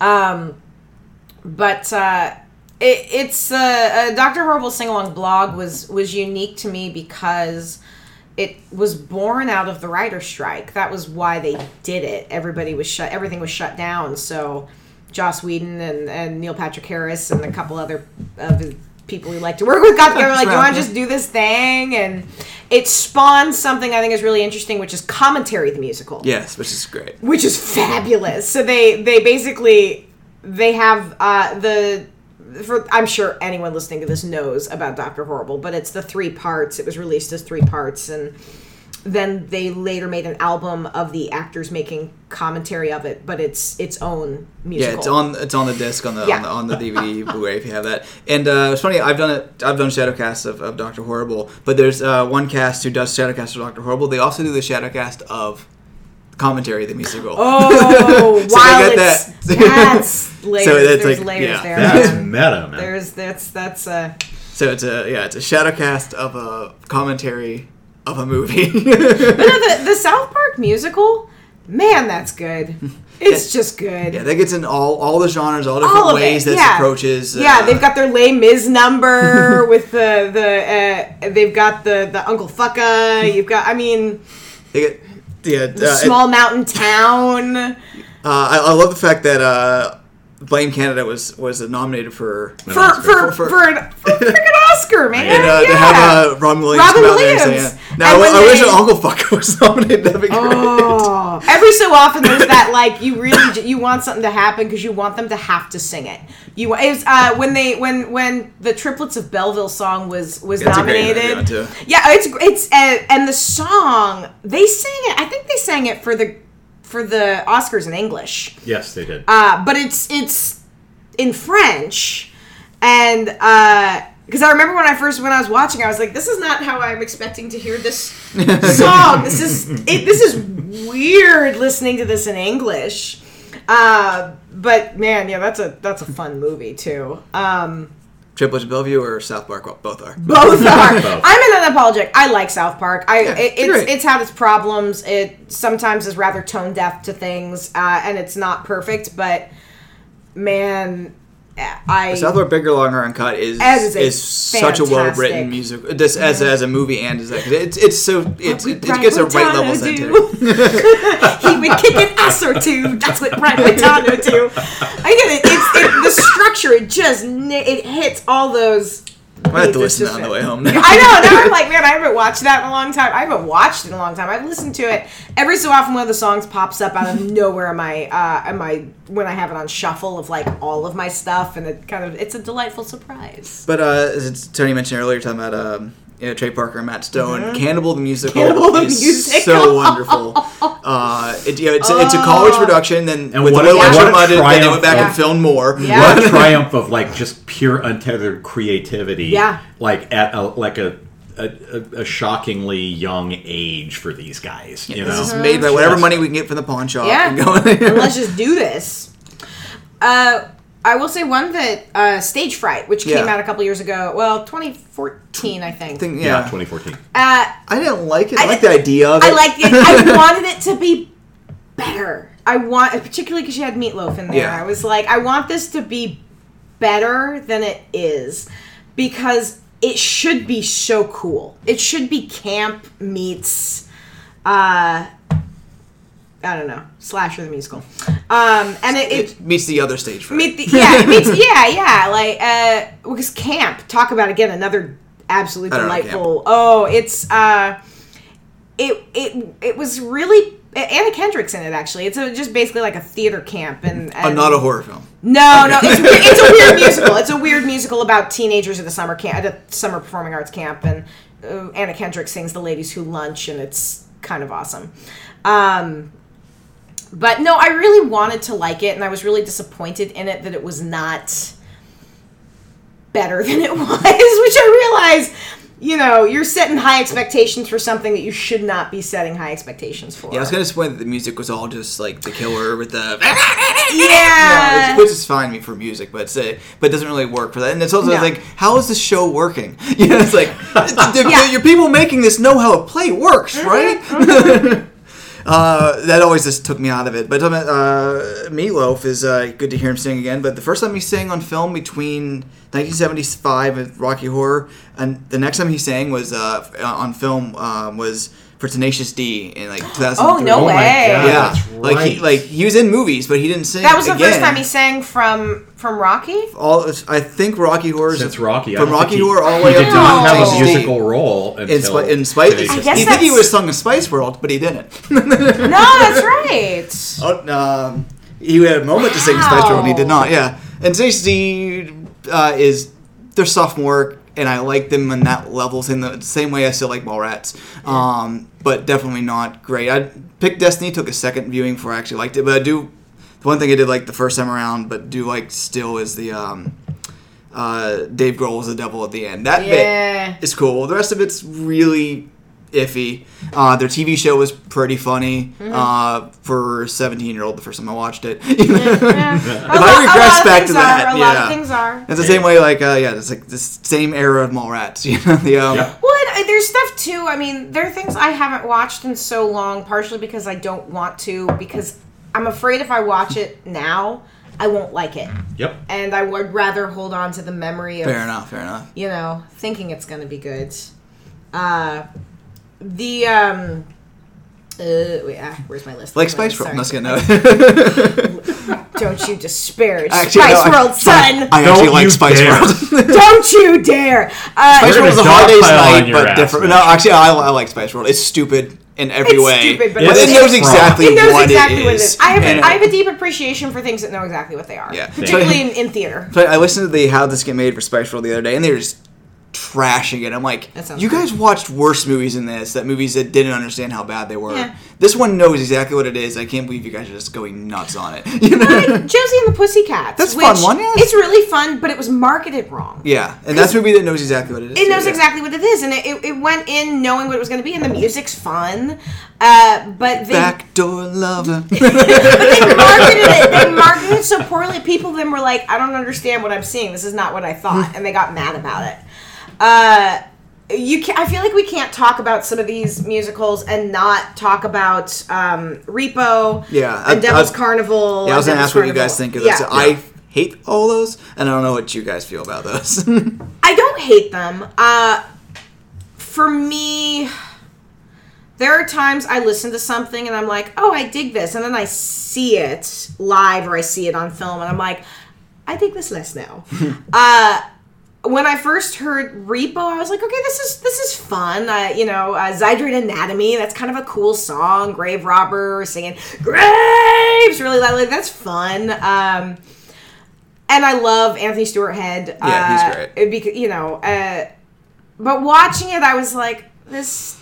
I, I honestly feel the same way. I like the music of Repo. Yeah. I think the movie itself is an overproduced mess. It's yeah, uh, it- where it they was tried not- so much, so much. They're throwing everything at the wall, and none of it sticks. and none of it sticks. And it's just too busy. I and think the None of it- it sticks to your wall. Well, Yeah. and and, and it like sticks to my wall. I actually like it quite a bit. I don't. I, I like it. I just it's. I wanted to like it more than I did, and it's something that I've kind. It's grown on me a lot, partially because I like the music and I like the. I, I like I Paris Hilton has weirdly grown on me in that film. She's actually good in that. She's good. She's really effective yeah, in the movie. I and I love so. Sarah Brightman too. Like she's somebody I'll kind of watch do anything. I I just I think I wanted I wanted some different. There was moments where if I wanted them to have more budget to do what they obviously wanted to do with it. Um, I I like though. I guess I like it was the same with Devil's Carnival. I thought Devil's Carnival, Hallelujah. I just didn't, I didn't like either of those from the beginning. I, well. I mean, again, I like the music more than I like the film, partially because that's what I feel like. It's it's the particularly Devil's Carnival. Devil Car- Devil's Carnival Hallelujah tries to do a little bit more storyline wise, but Devil's Carnival just wants to have these little vignettes with songs. I enjoy the music. Uh, it's why I like what they uh, what he's been making. Now he's been doing the uh, American Murder song, the Murder Ballads. Yeah, something like that. And I, th- I love those. They're fantastic. I went and saw them live a couple times, and uh, they're just basically redoing and remaking the old school murder ballads into more contemporary pieces. And I fucking love it, man. I love old murder ballads. That's a that is a musical tradition that I adore. Yeah. Likewise. and and I like what they're doing with it. And part of what I like is that I feel like this is where he excels, and it's not necessarily in this kind of storytelling and this big overarching story. It's in these little little compact stories within a song. We want to tell one story in one song. Because that's what he did well in, in the Devil's Carnival movies. There's not really a huge storyline to it, but there's some really cool songs. And in all in all my dreams, I drown. That's a cool song. Uh, the the one about the prick of the scorpion. The prick goes the scorpion or whatever. I don't remember any of them. And I, and I mean, again, I like the music. I should Uh, watch it again just to see if maybe it hits better the second time uh, around. well, but it's it's the films themselves. The films themselves are. I thought the second one. I thought Hallelujah. Uh, partially because you've got what's his butt as God. Um, uh, Paul. Uh, Servino. Sorvino. Yeah. Yeah. you got him as playing God, and he gets to actually like in the first one he's just in it as a little cameo. In the second one he's um, a character, and and there's more of a plot, and you've got uh, Adam Pascal, uh, who's a, a again a musical theater name. He's a person. Um, but yeah, no, I mean, I, I appreciate them. I appreciate anything that's trying to also merge horror and musicals, uh, because it's it's hard to do. Hey, well, coming really hard to- do. And the thing is, for all, uh, I think for all of their faults, it is you definitely see like you definitely see an individual's you see like a non-homogenized sensibility you see somebody who has a distinctive even if not successful to everybody point of view and attempt at creating a piece of art that is not a homogenized and focus group jukebox musical so for that alone um, I think it earned some bonus points. Um, I, you know, it's very interesting. I am not as much of a musical connoisseur, obviously, as the two of you are, and yet I am actually quite fond of Repo. So maybe that says something. Maybe you have to not be massively um, schooled in musicals to enjoy it. I I enjoy, know many. I, I I know enjoy many Repo. theater heads who love who love Repo. Yeah, so. I, I enjoy Repo. I just part of it too is it, it was born as a stage show, and I don't know that. I didn't know that. I thought it was just straight up. no, it was born as a stage show, and that's I think what does it for me is that I've seen it as a stage show, Ah, and there's some things that didn't that don't translate quite right, or I wish they'd done this so this would have translated better.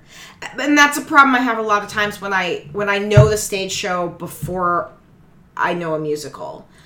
Um, once yeah, there's certain things you're. It's it's like reading the book before you see the movie. yep. It's not that you don't like the movie adaptation. It's not that I didn't like the Harry Potter movies, but you know, you read the books first, and you're like, oh, I wish they'd done this, and I wish they'd done this, and I wish maybe they could have done this a little more like this. Um, but I, I, I, like the movie. I just there there's some things I wish had maybe been done a little differently. But it, it's it's fun, and again, I love the music. I think the music's great, and I love Paul Sorvino popping up doing his opera singer Oh, thing, and hell yes. uh, and uh, yeah, And Anthony Stewart, Anthony Oh, yeah. Jeez, that guy is like a fucking.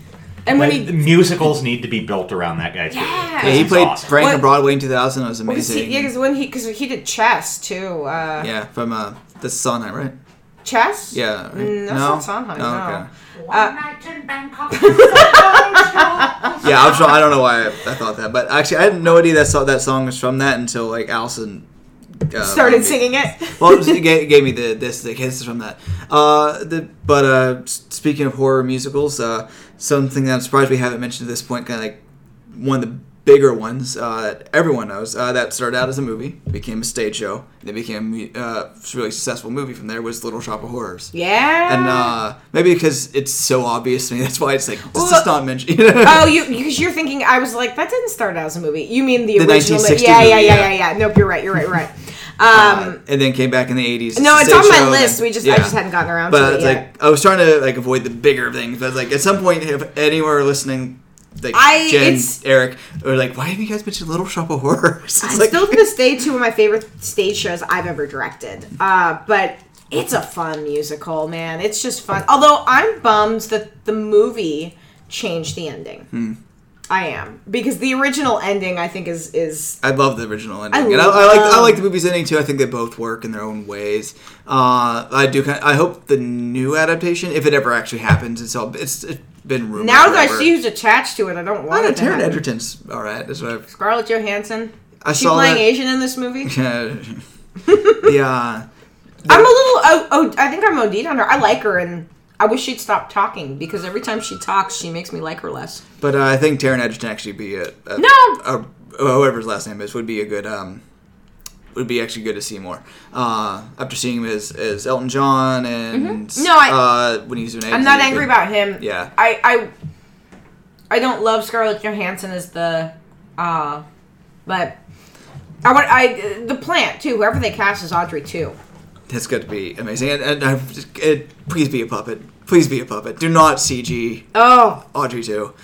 That's my other concern. So we're doing yet another. We're doing a remake. Well, it's It's been, been- talked it's about been for a talked about while, for but they announced today that they're talking Yeah. Taron Egerton and um and Scarlett Johansson. Scarlett Johansson. Johansson. Wow. Previously, they were talking that about was Lit- uh, they previously it was I heard it was uh, Lady Gaga, but it could have been one of the fake sites. So you never know. Yeah, she's also well. I don't know. She, I feel like she actually fits a little bit more than. I'm not saying I necessarily want her to do it, but she has that kind of I've lived a life in a way that Scarlett Johansson doesn't have quite Yeah. that same look to Yeah, I her. remember I haven't I remember reading that when Stars Born came out, and I haven't heard anything Yeah. about that since then. So Because she we'll may not want to She might not pigeonhole her it, yeah. stuff to. I mean, she uh, she is a singer, but if she may want to try to break away a little from being the I do movie musicals. Yeah. Um, Yeah. Well, uh, but yeah, Little Shop is just. Just- It's I think it's fun. something. Yeah, I think it's something we all watched a lot. Like I know it was on TV Absolutely. continually when I was a kid. You know, be a dentist. and, And- it was a seminal musical. And yes, Yeah. again, you know, like singing in the rain. I saw Little Shop of Horrors during its first run in the theater. In this case, 19, yeah. 1986. It was the 80s, though, right? Yeah. It was 86. And I and I remember just being absolutely okay. Again, gee, I don't like movie musicals. No, Um, you don't. But I like this one. I know you don't Um, like movie musicals. I uh, yeah, I uh, you know, I mean, what you know, obviously, I mean, I I just think it was wonderful that it, it launched Menken and Ashman's career. It um, one of the reasons why I like it is because it is uh, it lampoons the kind of traditional musical motifs, um, and it's just really damn funny. And also, I mean, you know, who do they have doing the voice of Audrey 2? Levi Stubbs, the lead singer of one of the great Motown bands ever, ever, ever, is doing the voice of Audrey 2. And it's like, how can you how can you not adore hearing that wonderful booming baritone voice, like like growling out those songs? And that and that makes it f- even funnier, you know. Mm-hmm. Uh, yeah, I, I really you know, and of course Steve Martin's utterly scene stealing. Oh, yeah. Uh, yeah, as a dentist. Well, and Bill every- Murray in the same scene, and originally Jack Nicholson in the first movie. Oh, that's right. Well, and, and every time I'm I'm on my tours and we're heading, I always say, you know, we're heading deeper into Skid Row. I always say, downtown where the guys are rough. Yeah. well, so if I, uh, one of the things I say in there is like in the Skid Row, if you're a fan of Little Shop of Horrors, it's Yeah. playing in your head right You now. can't- you are not can't- gonna make you me can't sing stop it. it. You And usually there's one it. person, uh, one person in the group's like, yeah, and the other like, what? I will start singing it to people if they're not if they're not lively enough. I'm like, I will sing this. But uh, yeah, I, I mentioned Little Shop on on, on, on my tour too. so- Well, because it's just every time I say Skid Row, alarm goes off at seven. I'm like, sorry. Um, I will say uh, a horror movie musical that part of my distaste for it is because of my love of the stage version, which has been, which is filmed. Which is Yeah. filmed and you And, can uh, watch. There's a Couple- couple two versions At least two. that I've seen two. I know what you're talking about. So that are both good. Is uh, Sweeney Todd, Mm-hmm. and I have I have mm-hmm. feelings. I have feelings about Tim Burton's version, and they're not good feelings. Mm-hmm. just take away all the humor. I know take away all funny, the core stuff. It is such a funny show, and I don't know where the funny went. Or It went how he away with killed all the chorus. he killed it with the chorus, which is well, he he took a show that is is what is eighty five percent of it is sung, maybe more. Eighty five to ninety percent of that show is sung. I think so, something like that. Yeah, it's it's almost entirely sung. There's there's bits, there's little scenes. I've heard it argued that it is an opera. Yeah, it is. Well, a lot of Sondheim stuff it yeah. goes in that direction, but it it is primarily sung, and he he took a show that is basically entirely sung and then cast a bunch of non-singers in your lead parts. And there's shows you can get away with not having singers in the parts. This is not one of them. Mrs. Lovett, if she's boisterous, because Angela Lansbury is she doesn't have what I'd consider to be a great It Broadway singing fits voice. Mrs. Lovett. but it fits me well, and, and she's a great musical theater actress because Yeah. she does character parts. Yeah. You can get away with your Mrs. Lovett as long as she's boisterous, which I'm sorry, Helena Bonham Carter's a lot of things. She is not. Everything she does is so. It's little. She's a little voice and a little. And it, Yeah, it her works. singing was not there. Like same thing when she had Madame when she was Madame Thenardier, It who was was like this big presence. where people say like, "Oh, who'd you cast?" and she's the main voice that people put after the uh, without thinking that she can't actually hold either of those roles. no, because she, on paper, she she uh, very thinnest of paper. She, she on the thin- but but the like there's nothing like watching the stage version where you've got Angela Lansbury doing Worst Pies of London as she's going at it and making those pies and chasing that imaginary bug. And then the moment she goes the you know talking about the the her neighbor who's put bacon pussies into pies you know got to hand it to her. What up goes into pie and then and she's those pussy cats are quick. That moment where she acknowledges that she has tried to put I, it's everything about it is this larger than life character and i'm sorry helena bonham carter she's not get it, no. she's larger than life internally like she is i believe that internally there is this crazy world happening but other than the external But visual does it translate as a musical No. figure? No. No, it does not. And the, I mean, the Emma Thompson version that they did recently, like I, I know that Brittany did not like it. Brittany with the Horror Honey, she did not I like didn't it. see that version. I loved it. I loved what they did. It was a concert style. Just like the Patti LuPone one that I saw. Yeah. I, uh, I saw Patti LuPone do it on Broadway, and I have feelings, and I'm not going to talk about It's like there's a film version of that Well, with you're has, not a with fan has of Patti um, LuPone in general, are you? uh, Doctor Horrible. uh, what's Neil Patrick Harris? Uh, there's a film one that's Neil Patrick Harris playing There is. Anthony. Is That's the Anthony. one I. That's the one I saw. Oh, I thought he wait was he Anthony or he was Toby? Toby. Sorry. I thought it was Toby. Yeah. Sorry. Um, no. So what's really brilliant about the Emma Thompson one, and people either loved this or hated it, but they, they it was a concert version, and they come out with music stands, all dressed in, you know, concert finery. Like she's got like this long red dress on. And they're putting their music down, and, and the music starts, and they're all standing there, all proper. And the first person who's supposed to be singing Sweeney, and Sweeney's just kind of looking at him, and he doesn't hit it. He doesn't do it, and they all kind of start looking at him. They're like, "What? What's going on?" And he just knocks the music stand over. And so then they all start doing it, and then they take the stage apart, and they're spray painting things, and they're disassembling, and they're pulling things up, and you're like, "Oh, this is not your mom's PBS broadcast of this." Okay, okay, I'm in, I'm in. Anyway, it's not. It's it's filmed. You can watch it. I love it. Not everybody did. I thought it was awesome. I say uh, Tony might uh, get enjoy this. Actually, oh, I saw I saw Sweeney on stage a couple different times. Yeah. But 2000 and I think seven or eight, I saw it with uh, David Hess playing uh, Sweeney. No! Oh my god! He was you actually not all that good of a Sweeney Todd. It's played it, hard- He played it with this weird voice, like. Uh, it, it, but there's no point when he, when uh, we used to joke. Where I actually saw it with a couple of my friends that it was like crazy Uncle Sweeney because uh, he almost played like like Ed like. What's the place with Ed plays Mad Hatter? But when he had like my last one, because alas, my right arm is complete again. It's like it's his voice Like that doesn't goofy. match. Yeah, I don't, I don't know if maybe it's just where we were sitting, the acoustics, or maybe the performance is off that particular night. Uh, but we call, but we said like he sounded like he was Roger Rabbit playing playing Sweeney, and it didn't Oh my quite God. work. That's but this is like you know, this uh, when he was towards the end of his life, he was kind of sick, so maybe it's not Yeah. come off that well.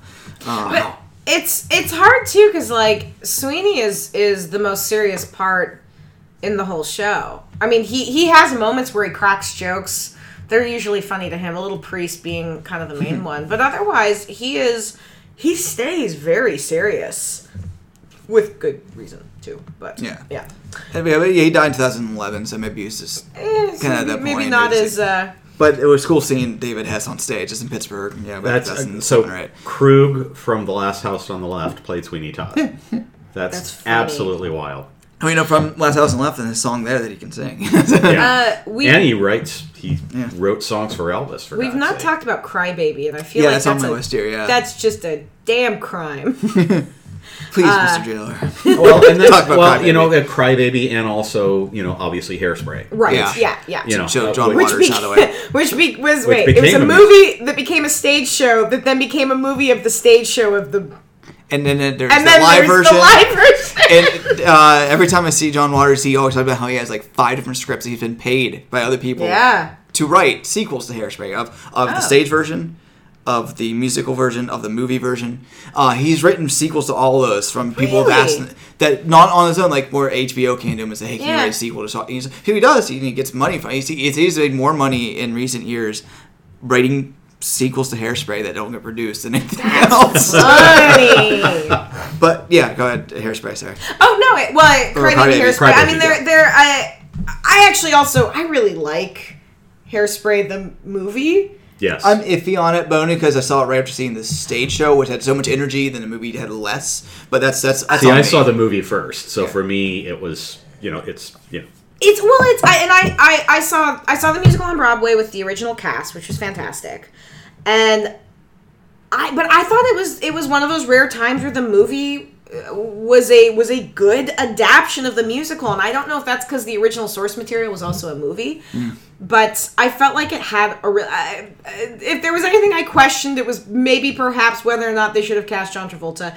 Although you could tell he was loving it. Yeah. There And was he's more for love. a name than anything Yeah, else. you yeah. needed the name. Um, but I, th- I also thought Michelle Pfeiffer was Yeah, great she was in great. it. And I released the girl played uh, Tracy got Oh, more roles after yeah, that. yeah, Nikki yeah, Blonsky, yeah. or- yeah. Yeah, she's she was fan, and she was one that they got out of a cattle call. Like, uh, an open call to. But no, I really enjoy, and I I have to say I like Queen Latifah as uh Motormouth, yeah. as Motormouth because I understood why they had to make the adjustment to make it work for her, where the rhyming was just they made it into a bit that she had to do, and it worked. Uh, no, I think the movie version of that is is really Zac Efron and uh, Michelle Zac Bynes Efron, and very well I mean, Amanda Bynes too. being yeah. yeah, No, I I just I thought it was delightful. yeah, Efron. in his pre Bundy years. now we're in post Bundy.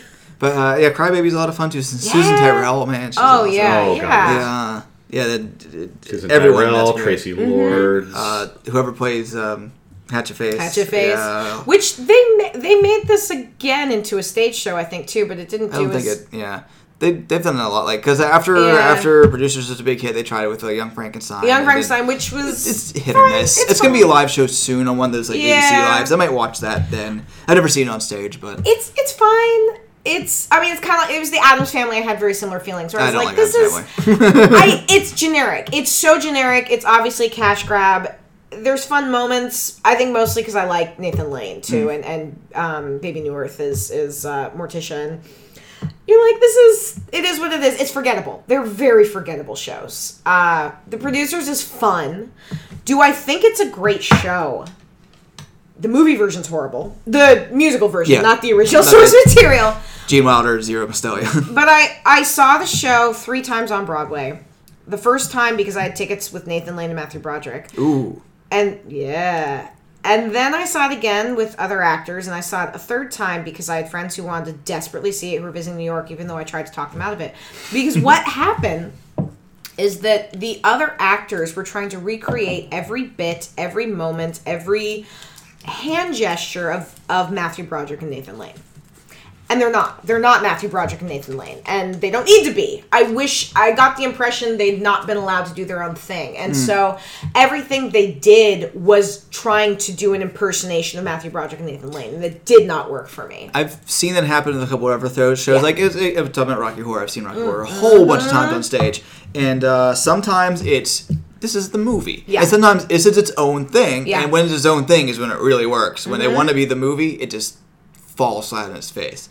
Um, occasionally, a couple of scene ones kind of mix it up a little bit, kind of like uh, that's like what people are expecting certain things out of Frank to be Yeah. Tim Curry ish, and other people just do their own thing, and it when it works really well, it works really well. Uh, Mm-hmm. the best one I saw like really leaned into like the B movie aspect, and Yeah. that really made a lot of fun. It was this one in Bristol, Tennessee. Oh. but uh, but yeah, that's that's definitely an issue when you have a lot of things that people know the movie of. Of like, how do we make how do Well, the- that's an issue with a lot of the Disney ones Well, when they come through town. It's the like I've seen the remake movie. of uh, the well the the re, the remake they did of the not remake when they did Rocky a couple years ago to do the Rocky Hmm. kind of live except not really live. I kind of like that one actually, I did not, but but I, it's really divisive. So I I'll liked the one thing I liked was um uh Eddie uh Adam. Adam Dri- did, Adam not- Lambert. Adam Lambert. Yeah, Yeah, Adam I Driver. thought- Just kidding. I thought he was fantastic and I I thought he was fantastic.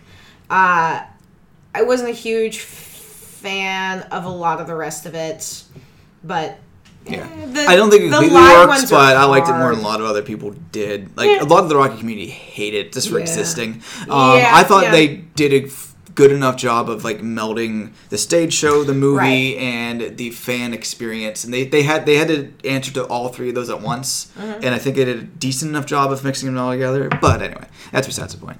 Um, I wanted to uh, bring up if you guys seen uh, True Stories from David Byrne. Byrne. I haven't seen it. I know of it, but I haven't seen it. Uh, it's a fascinating little film. Uh, it's actually from mid '80s. I actually thought it was like 1992 until I looked it up earlier. I was like, oh no, it's like 1984. Well, Uh, and David Byrne directed it. yeah, he he? wrote, wrote it, Yeah. directed, it, started I'm rather featuring the music of the Talking I'm- Heads. I'm quite the Talking Heads fan. I've never seen the movie. it's uh, it's this yeah, it's this curious little film because it's it, he's going to uh, he's playing himself and he goes to a small town uh, that is is fictional, but Mm-hmm. uh, and they're putting on a couple pageants and this. That It reminds me of like. If David Lynch made Waiting for Guffman in a way, Oh, but, wow. but positive, like it's a positive David Lynch movie. You know, because you have the small town and the eccentricities and the oddities of the people who live there and the life that they're going through, but in a positive sense, Mm-hmm. where where you know Blue Velvet gets in the nastiness of a small town. Right. This gets into like the, the fun of it, but also showing how quirky and weird people can be. Uh, but a loving, but a, but a loving way. It's definitely something to check out. Uh, John Goodman's funny in it. Yeah, he sings a couple songs. He's not a great singer, but it works out. Better than Oliver Reed and Oliver.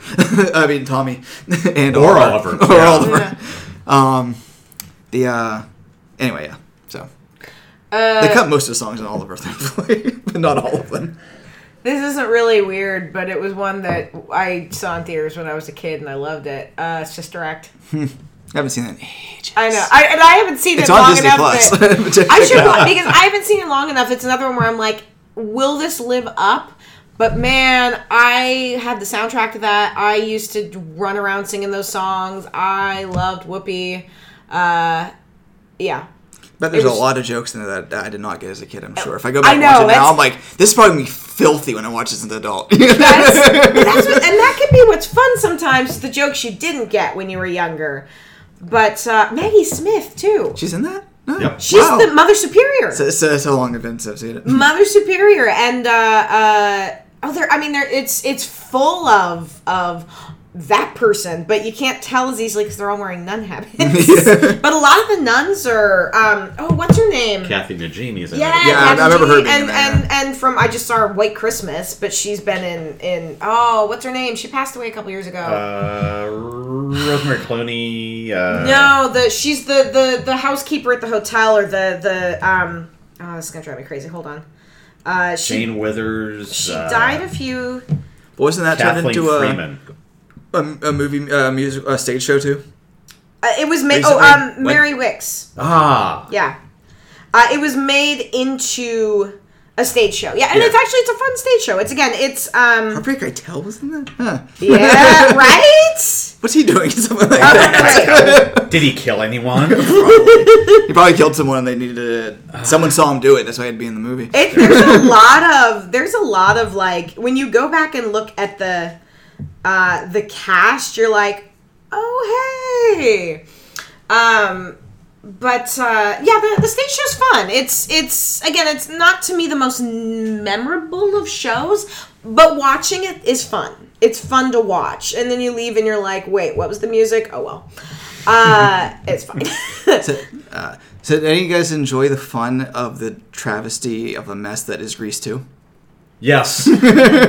Oh my Every God. song is about sex. I was gonna say, I just sex, the, sex. the, let's lose our virginities in a bomb shelter or whatever. Yeah, 'cause we're for doing, America. Let's do it for our country, the red, white, and the This is coming after like procreation, Yeah. procreation. Although what's funny, it's a lot more in line with again with the stage version because Yeah. the stage version's filthy. Yeah, of Uh, Grease. yeah, Yeah, there's a is, yeah. lot more sex in the stage version. They cleaned that shit up for the movie. Oh yeah, I and what an interesting cast. All of whom have had their various. You know, you have Oscar winner Michelle Pfeiffer. You Uh-huh. have almost um, matinee idol Maxwell Caulfield, and you have Adrian Zmed Yes. from T.J. Hooker, who I will argue is absolutely fabulous in Grease 2. I think he's phenomenal in that movie. He's funny, he's charming, and the movie sank like a stone. So he ended up. Uh, he ended. So his hair ended up becoming more famous and more of a big deal than he did, which is sad for him. Um, but yeah, that movie is there. There's something wonderfully ridiculous about that movie, and I, I always have a soft spot in my heart for musicals that flop hideously. Carrie the musical. you know, in general, that which is one of the reasons, one of the many reasons why I adore the Apple is Yeah. because Oh, yeah, yeah. is because these are you know these you know I there's something incredibly charming about somebody trying really hard and failing. For me, I I, I, I find that um, quite endearing and humanizing. So, but you like, love from Justin. like I was gonna say like the masterpiece it is from Justin to Kelly. Were were you really about to say this? I was. Jesus Christ! Get out of my head! when as soon as he said that, I was like flops from Justin to Kelly. That was ridiculously awful. in the boat together, staring into the distance with no chemistry, With no whatsoever. Wh- which is funny because they you like you see them in interviews and you're like they obviously they get along, but they have there is Nothing nothing romantically between Although, them at can I tell you how much my brain was blown to find out that uh, Justin is now the guy in the Dr Pepper commercials? It's the sweet? That one? Uh, next time I That's see a him. commercial, No look. way. Yes. Without I without don't the watch hair, a it lot looks of- different, right? I don't watch a lot of television, so I, I, I had no idea. See, now I'm I gonna don't know. have to I, Google yeah. this shit. It's like yeah, I'm sure, I sure. Like Kelly Clarkson still has a career. He just kind of just went away. Now he's the guy in the Dr. Pepper commercial. That's the piece That's interesting. I have to check that out. Yeah, because I don't remember. I was reading something that referenced it, and I was like, "No, it's not." Google, Google, Google. What? that was the progression. Uh, no, no. I do want to say one other notorious failure of a musical that uh, Cool as Ice.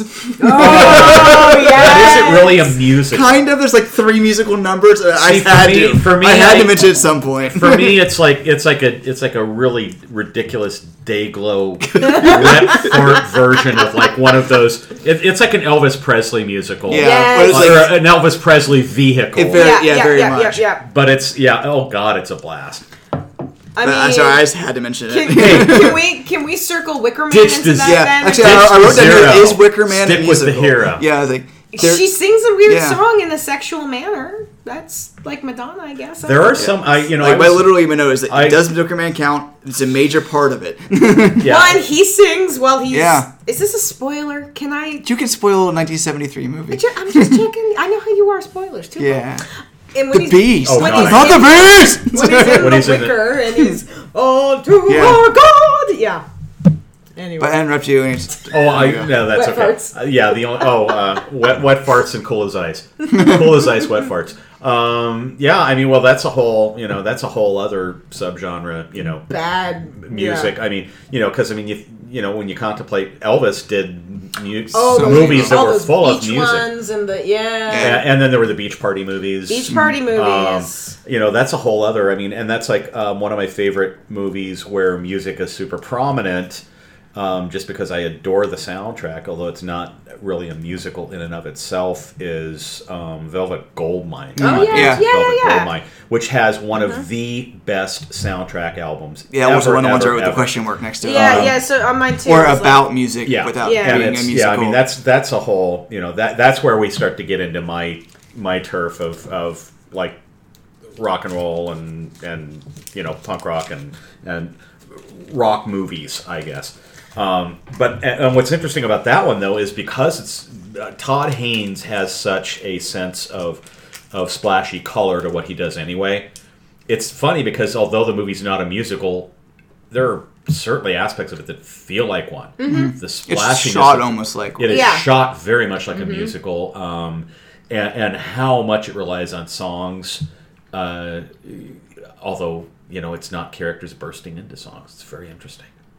But yeah, that's a whole other. That's a whole other. You know, I mean, that would be you know, rock movies. You know, Well, something like something like Walk the Line, which is a musical. Mm. Yeah. I mean, it's it's Yeah. in, or but Walk Hard, which is so much fun.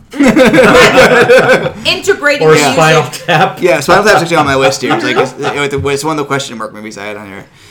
when you're integrating the music as part of the story that's definitely I, the the there's the yeah, we talked about this i think before we started recording but there's a musical version of million dollar quartet Which I don't know, but sure.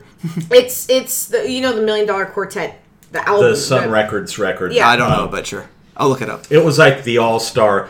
It, it was. it was um, Johnny Cash, what Jerry Lee Lewis, Elvis uh, Presley. Elvis Presley, Oh, okay. and uh, uh, Roy Orbison, maybe. Was he part of Traveling Wilburys? it was He's someone, it was everything. some, yeah, someone else. I can't remember who that. It may have been Roy Orbison, but uh, and they like jammed together one night, and you've got Oh, this Carl Perkins. Carl Perkins, yes. I was like, yeah. I don't think it's Roy Orbison, but I can't remember who it is. Who recorded early for Sun, which is Yeah. why I got confused. And uh, they made a stage version of the album, but it's basically like that night that Oh. it got recorded. So there is dialogue happening. There's things happening around it, but then they're just they go right to these songs, and it's it's. Uh, kind of like the Bruce Springsteen thing from yeah, a couple years yeah, ago. but it, it, it actually I don't know for me it, it worked. It was again it was it helped. I saw it live with a, a really good cast, and that helped. I'm intrigued, uh, honestly. I mean, because I, I I love that record. Yeah. I love those artists, and seeing somebody dramatize that in any way, shape, or form seems very interesting. It was really cool. I took I took my parents to it. Jeez, it, whenever it was running on Broadway a number of years ago, and it, it- they really enjoyed. It was because you know you have to find those parent musicals that that well that they will if it was just my mom my mom and i went and saw spring awakening together we loved it it was great and then legally blonde also lovely but uh, when my dad's with me i have to be a little bit more selective of what i i bring him to and i was like i need something that i'm gonna enjoy but also he'll like and and a whole family loved it Cool. um, can I point on before there have been a number of movies of horror movies that have become stage shows, Yeah. like Carrie, Carrie, the yes. musical, Notorious. flop. Notorious Flop, Then- more than once. Then revisited a couple years ago, right? Did the Yeah. new one do a little bit better? they tried really hard to fix it and i maintain that the trouble they're running into is that the most successful versions of these shows are all spoofs and comedies Mm.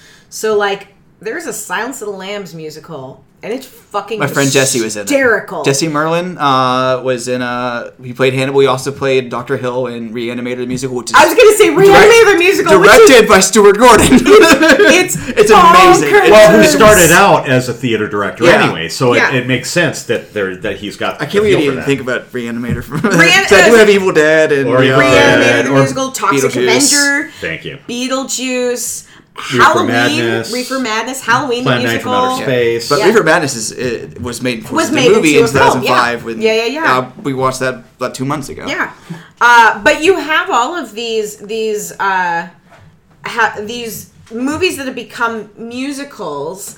Um, uh, with varying levels of- of success, but the ones that are the most successful are the ones that I think went the comedy route. Heather's Mhm. also, which is great.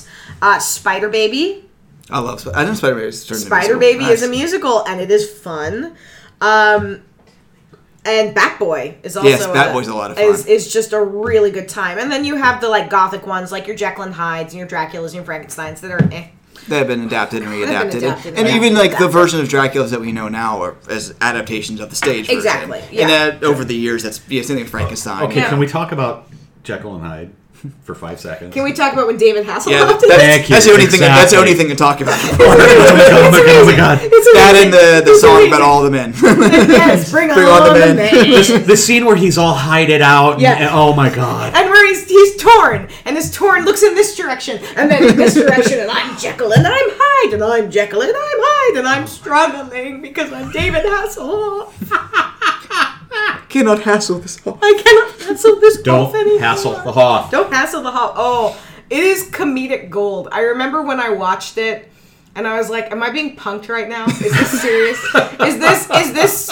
Did they turn it into a comedy?" Well, and this is before he became like really aware of himself as Yeah. as a as a parody. As a before parody. he realized his knack for self parody. This was this was when he was trying to be legit and oh honey, honey.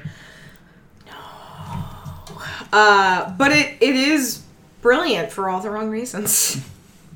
I'm looking forward to. I heard he he cut a record of like a bunch of like alternative and goth songs. Nice. So he does like I think you know Echo and the Bunnymen and Nice. and like uh, other. But anyway, there's something out there, right up there with Pat Boone's heavy metal record. Huh. But we're now we're way we're, we're like we're Way like off. off the rails, and the train is like plowing through the Yeah, so, forest. yeah, we've covered most of what I end up writing down. So Yeah. uh, maybe like Yeah. this Man of La Mancha is alright, and Oh, The yeah, Woods. Man of La I, I like the stage show, and I hated the movie. Yeah, I'm, I'm saying I love the stage show. I'm not Why did they not cast Bernadette Peters? I don't know. And there, Yeah. there is a film stage version of that uh, with with her in it that used to be on Netflix. I don't know if it still is or Uh, not. uh, Hmm, another to look for another old school musical. Well, not old school, but another musical that I actually am genuinely fond of. Another film musical. I really do have a soft spot in my heart for West Side Story. Yes. I was, Oh, I yeah. I was, I was gonna ask you guys what you thought No. of the which of has remaking one of the great supporting casts in musical history. Um, uh, Richard Beymer and Natalie Wood as the leads Mm-hmm. are serviceable, but when you get into the supporting cast, it's Yeah, like you've got Russ Tamblyn Dustin as Hoffman. Riff, and you've got you Rita get- Moreno. yeah. who- Uh, yeah. Jesus Christ, that woman is just Still trucking. You, yes. And it's, it's one where you do have to kind of watch and be like, I'm going to not pay attention to the fact that you have all of these Puerto Ricans being played, Played by, by White people White people. Natalie Wood. um, We It's we always make a joke to it that when he yells Maria out, like he's like, and only one woman answers. It's like, Yeah. are you sure you're I in know. the right I neighborhood? was like, I don't. It's like you go into Little yeah. Italy and you go, Tony. Yo, Hey, hey, hey, hey, Tony. watch it.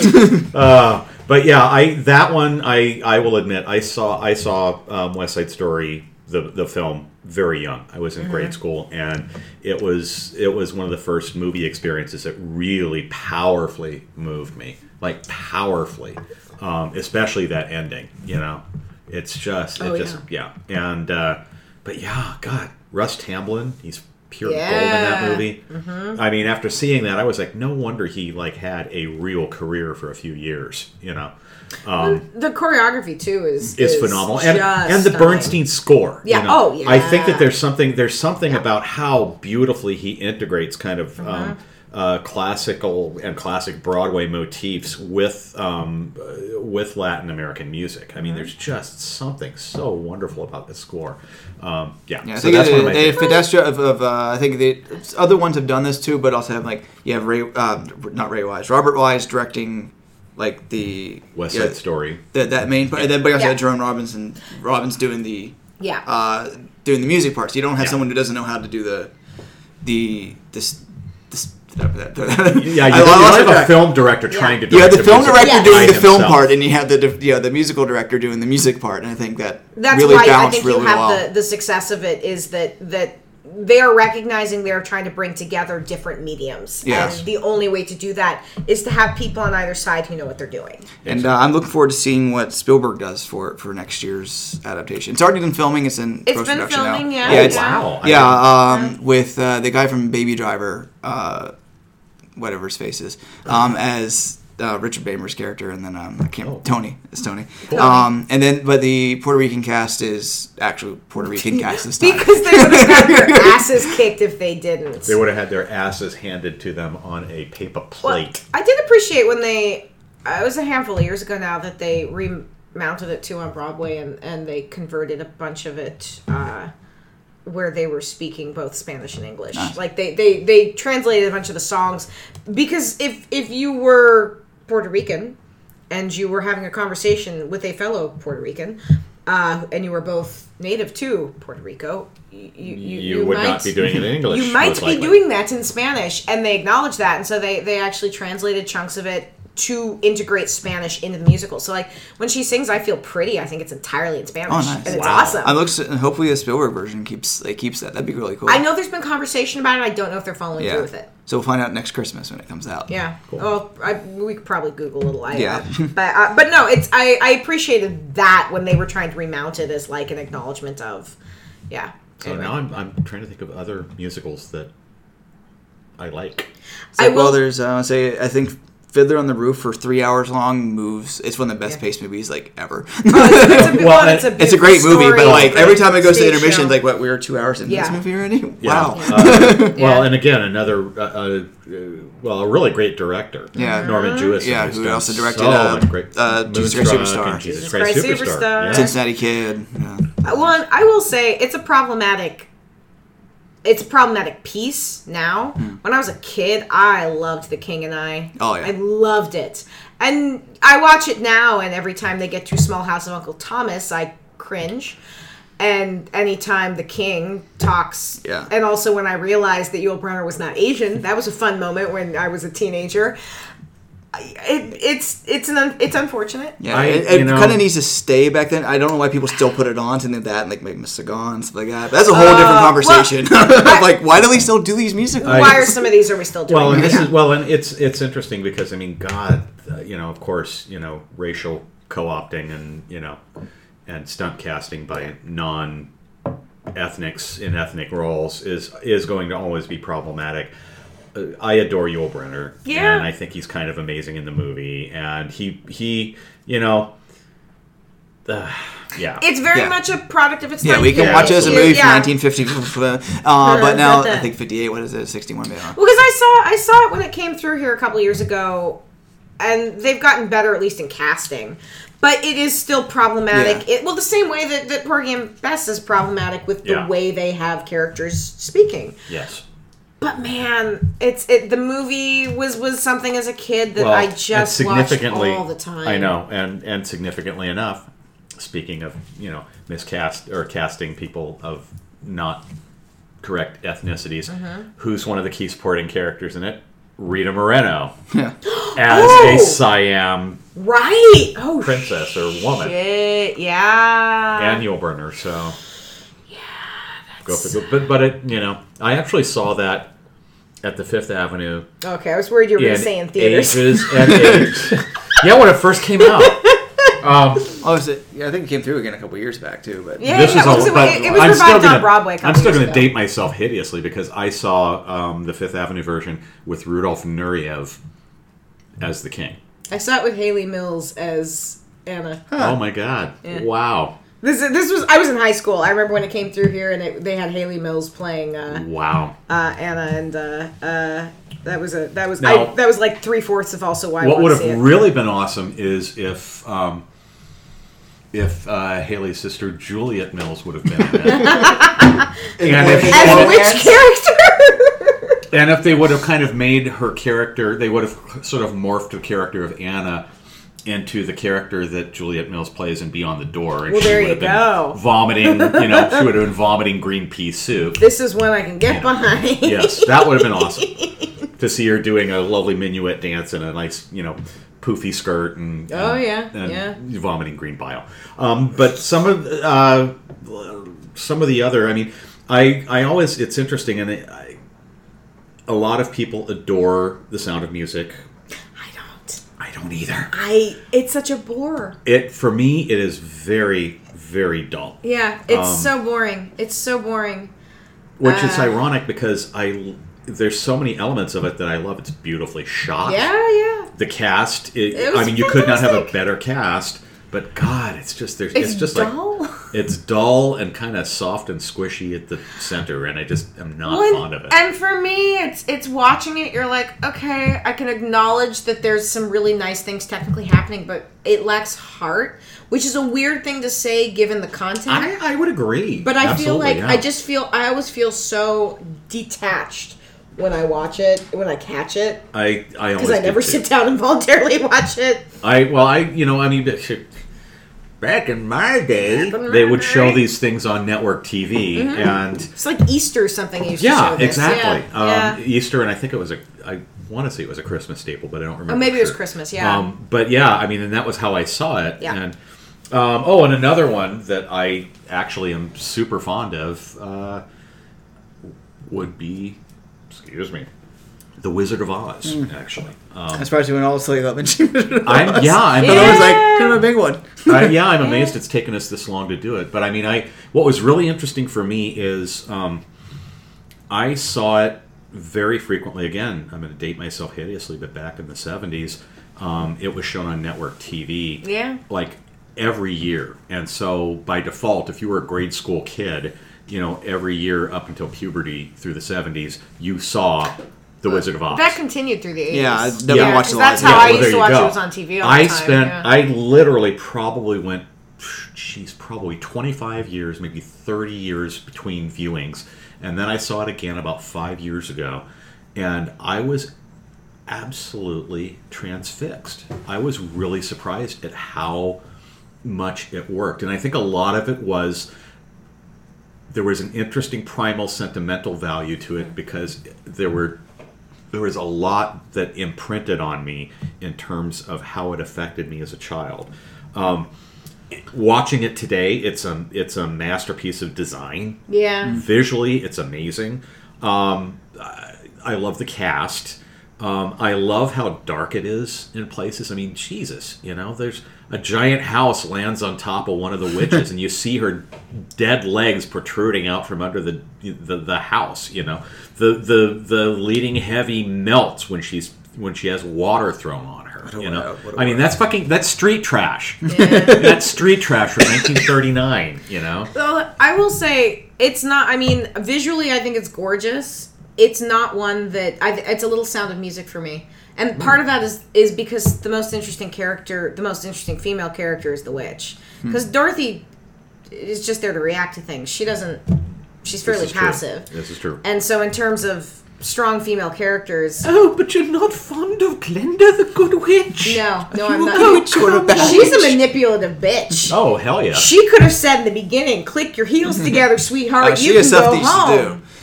And she had that. She's a she's a Dumbledore. she has an I'm agenda. gonna point you at something, and you're gonna go do my work. She has an agenda. Uh, Uh, but uh, I watched it again on the IMAX when they released a couple years ago, and it was yeah. astounding. it was See, like I was- watching it new. I was sad that I didn't get a chance to see it on a big screen. I, I did get to see a lovely letterbox Blu-ray of it, but I never got a chance I had to the see it in the 70th, 75th anniversary, and it's gorgeous.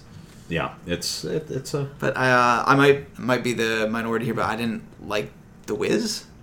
Uh, I like the I like the idea. I I, like just the think idea. the I like some of the- I the like music some of the goes on like about twice as long as Yeah. it should. I I get bored think- during every song. Like, can we? Move you know on? it's interesting. we're, we're talking about um, directors who know how to work with someone who makes musicals. yeah.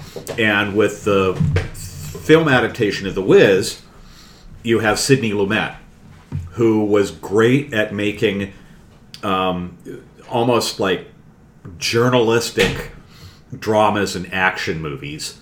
So it was really an odd choice when they put him in, in the director's chair for The Wiz. From director just- Twelve Angry Men comes at the Wiz. I, yeah, how, why? And I mean, I.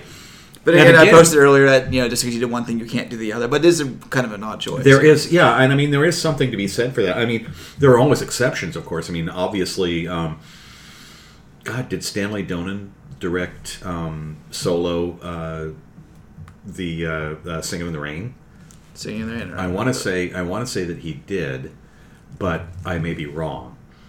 Um, but a lot, and it's interesting that we were talking. I mean, Robert Wise, an old pro, but he, you know, and I think he, you know, like he had Jerome Robbins, you know, basically co-directing West Side Story, but I don't think he had any to be co-directing Sound of Music. Uh, Sing in the Rain has actually Gene Kelly's listed as the one as Oh, co-director. wow. okay, okay, there, that makes sense. That so again, hey, it gets back to you get a guy who is a um, established and capable film director collaborating with somebody who knows how to direct a musical. But it's also like take like John Huston doing uh, Annie, you know, Oh Jesus! or uh, uh, Sidney Lumet doing the Wiz. yeah, or, or um, Robert Altman doing Popeye. Oh, God. Oh, but he did Nashville. He did other musical based things. Prairie but- Home Companion. Yeah, so he's done. He, so that's not maybe a, I a think stretch I for Altman. blocked out Popeye from my brain. I need to like kind of re-see that. I remember like you? I remember memories of the kid like kind of wafting through, and I heard know it's like what? a really wild, crazy film that like has so much weird detail that I need to go back. Like apparently every character in that has a full backstory from the comics. That like everything they put a lot of work and into this it. is yeah, okay. And again, you know, this is going to really shock you guys. I saw it first run in a theater when I was 13 years old. What? I know, I did, and I remember at the time, and that's the last time I saw it. I haven't seen it since. It's 1989. but I do remember being very struck by it as a as a as a design as a work of design. I mean, it is it is there is so much detail in it, so much detail in it, and it real. I remember that really, pardon the pun, popping out at me when I saw it the first time. Um, but even at that relatively tender age, realizing that although it had this incredible amount of detail, there just was something that was not quite working about it.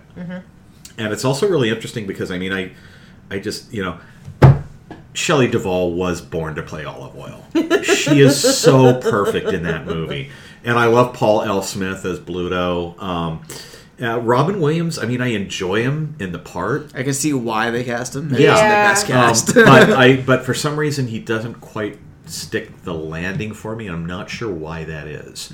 Um, I, I would be interested in going back. Oh, and Paul Dooley as Wimpy. Hey, there you go. Awesomeness. I might add it to my. I might add. It. See, if now the library like- has now it, I'm I'm like, like, I I'm gonna get it from the library if they got it. Again, now I- you know one um, musical that's on my wish list, but is really hard to get hold of, and I don't think it's ever come out on uh, digital on like Blu-ray or DVD or anything like that. But I think it might be on YouTube. In fact, I I think it is because I wanted to. I was going to try and cram it in last minute when we decided just this afternoon what the topic would be. Is a movie called Son of Dracula Oh yeah. uh, which stars Harry Nilsson as Dracula's son and uh, Ringo Starr as Merlin Yeah. the Magician. It's a 1974 movie, and uh, I, from what I understand, it's obscure for a reason, but it's one of those fascinating curiosities that's kind of the height, depth, width, and breadth of 70s era drug addled indulgence. Um, and I've always been intrigued to, to get a look at it. Starring and, and uh, directed by Freddie Jones. Yay. no, it's directed by Freddie Francis. This is Freddie Jones. Oh, Freddie Jones directed it?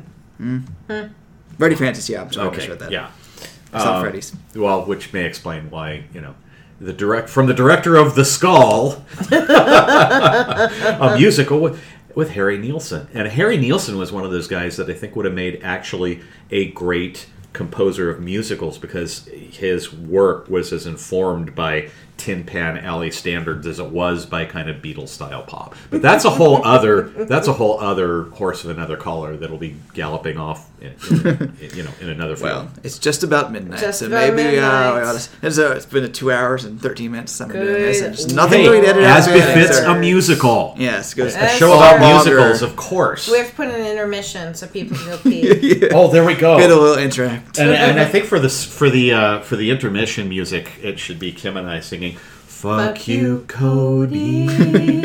Maybe I'll do that. uh, I just wanted, I, just, wa- I wanted to mention. Uh, I can't believe none of you mentioned the the, the masterpiece is glitter. I'm kidding. I'll throw myself out at the wedding. See, I- But uh, I- I, do know want to say on a positive say uh, positive. On a positive note, Pirates of Penzance 1981, starring Kevin Kline, is fucking amazing. It's funny. It it's is it's, it's it's so stagey, and that's what makes it work. Yeah. Because it's like It the- leans in. It yeah, leans it's into, like yeah. it's at Shepperton or whatever, and there's like this lean right into the staginess of it. Uh, it's like in like operas and Gilbert Sullivan. Kevin Kline is chewing all the Yeah. scenery, and it's uh, so much fun. He's just I- like, Uh, Yeah. check that out. Uh, once is a. I was gonna. Say, I have once one that I still haven't great. mentioned. Yeah, once is the music's great. The storyline, when you really think about it, it's kind of messed up. Yeah, it's all- but the music's Yeah. cool. Uh, Blues Brothers. Uh, oh yeah, yeah. Yeah, yeah. But I. well, I mean, God, the Blues Brothers, cheese. What a what a freaking musical lineup on that, man. Uh, any other Aretha Franklin. covers? Uh, Uh, I'm gonna give a shout out to Newsies Yeah, because that was again that's a childhood one that Nor was just I. like uh it's it's a Dis- it was a Disney like made for TV Well, wasn't that wasn't Christian And- Bale in that? Yeah. Yeah, At, like, Christian age Bale. sixteen or whatever. and it, it's gone on to become a Broadway show and I mean it's super silly it is what it is but it's fun and pretty boys dancing I know that he was mad because he wasn't made to be a musical, then turned out to be one. And he's He- like, "Oh, and I need he's to get like- out of this," and like, "Nope." well, fine.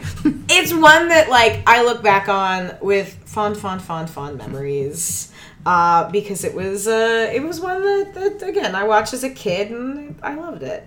Um, let's see if there's anything I haven't hit on. I mean we we've talked about so cabaret. Yeah, I think we mentioned in passing. We may have mentioned It's a passing. great- great it's one. that's a, it's classic. I mean, again, it's, it's classic for a reason.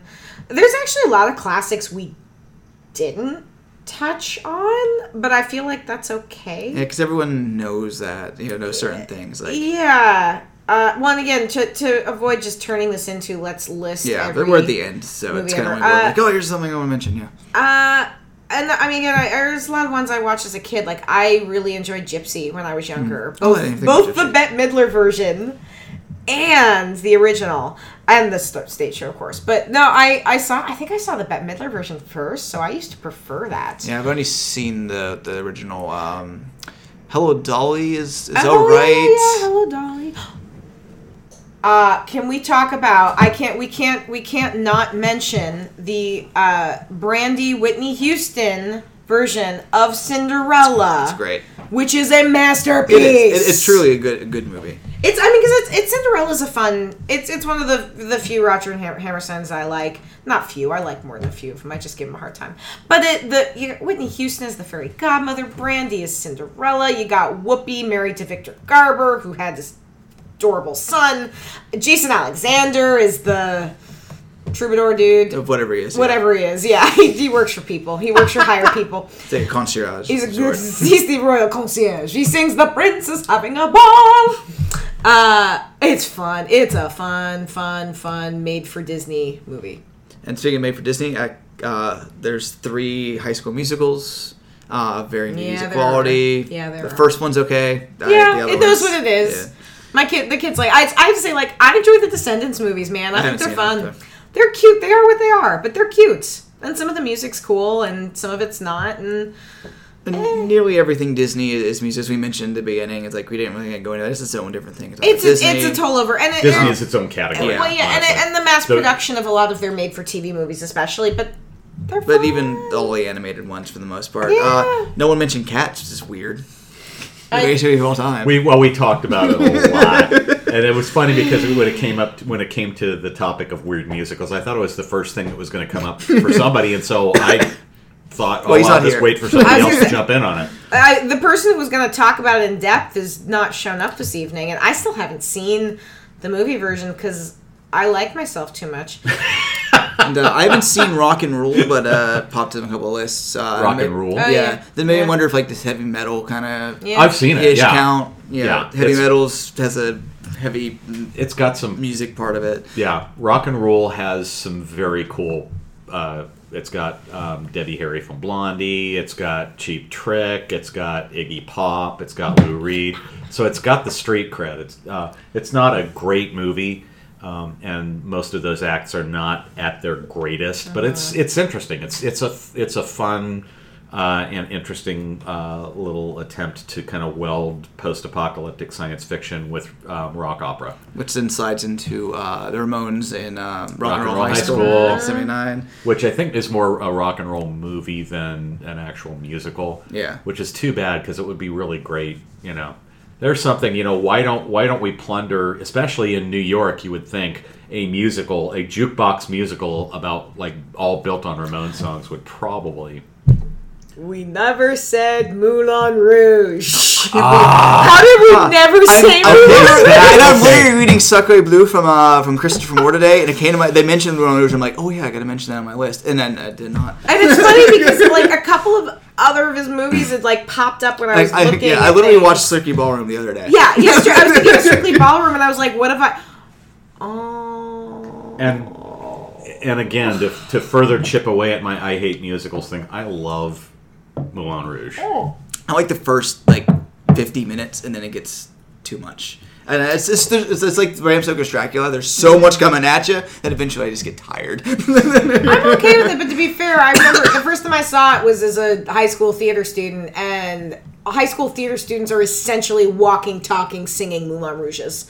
Like it's a whole lot. You're okay with it for a while, and then it's just too much, and you need a break. So, uh, then the nostalgia factor is strong there. That being said, I'm not a fan of the stage adaptation. I didn't know there was one. So I learned something new. Just keep it that way. You'll be better off. Uh, I think it's everything I had on, on my list. Uh, Chorus Line, it's okay. I hate The Greatest Showman. I think it's a piece of shit as a movie. I don't know what the stage show is like at all. Um, I hate Annie in every form. Espe- I, I didn't like Annie to start with. Then it's, then the one from a couple years ago was even worse because it butchers everything I did like about it. I had to direct that once, and I wore earbuds I was the in it. whole time. I was in the stage version. I played like twelve different Kids characters. would come up and ask me questions, and I'd be like, "Huh? Are we going to talk about? Did Motown. Uh, then um, Yeah." Dreamgirls is, is, is really solid. I like it.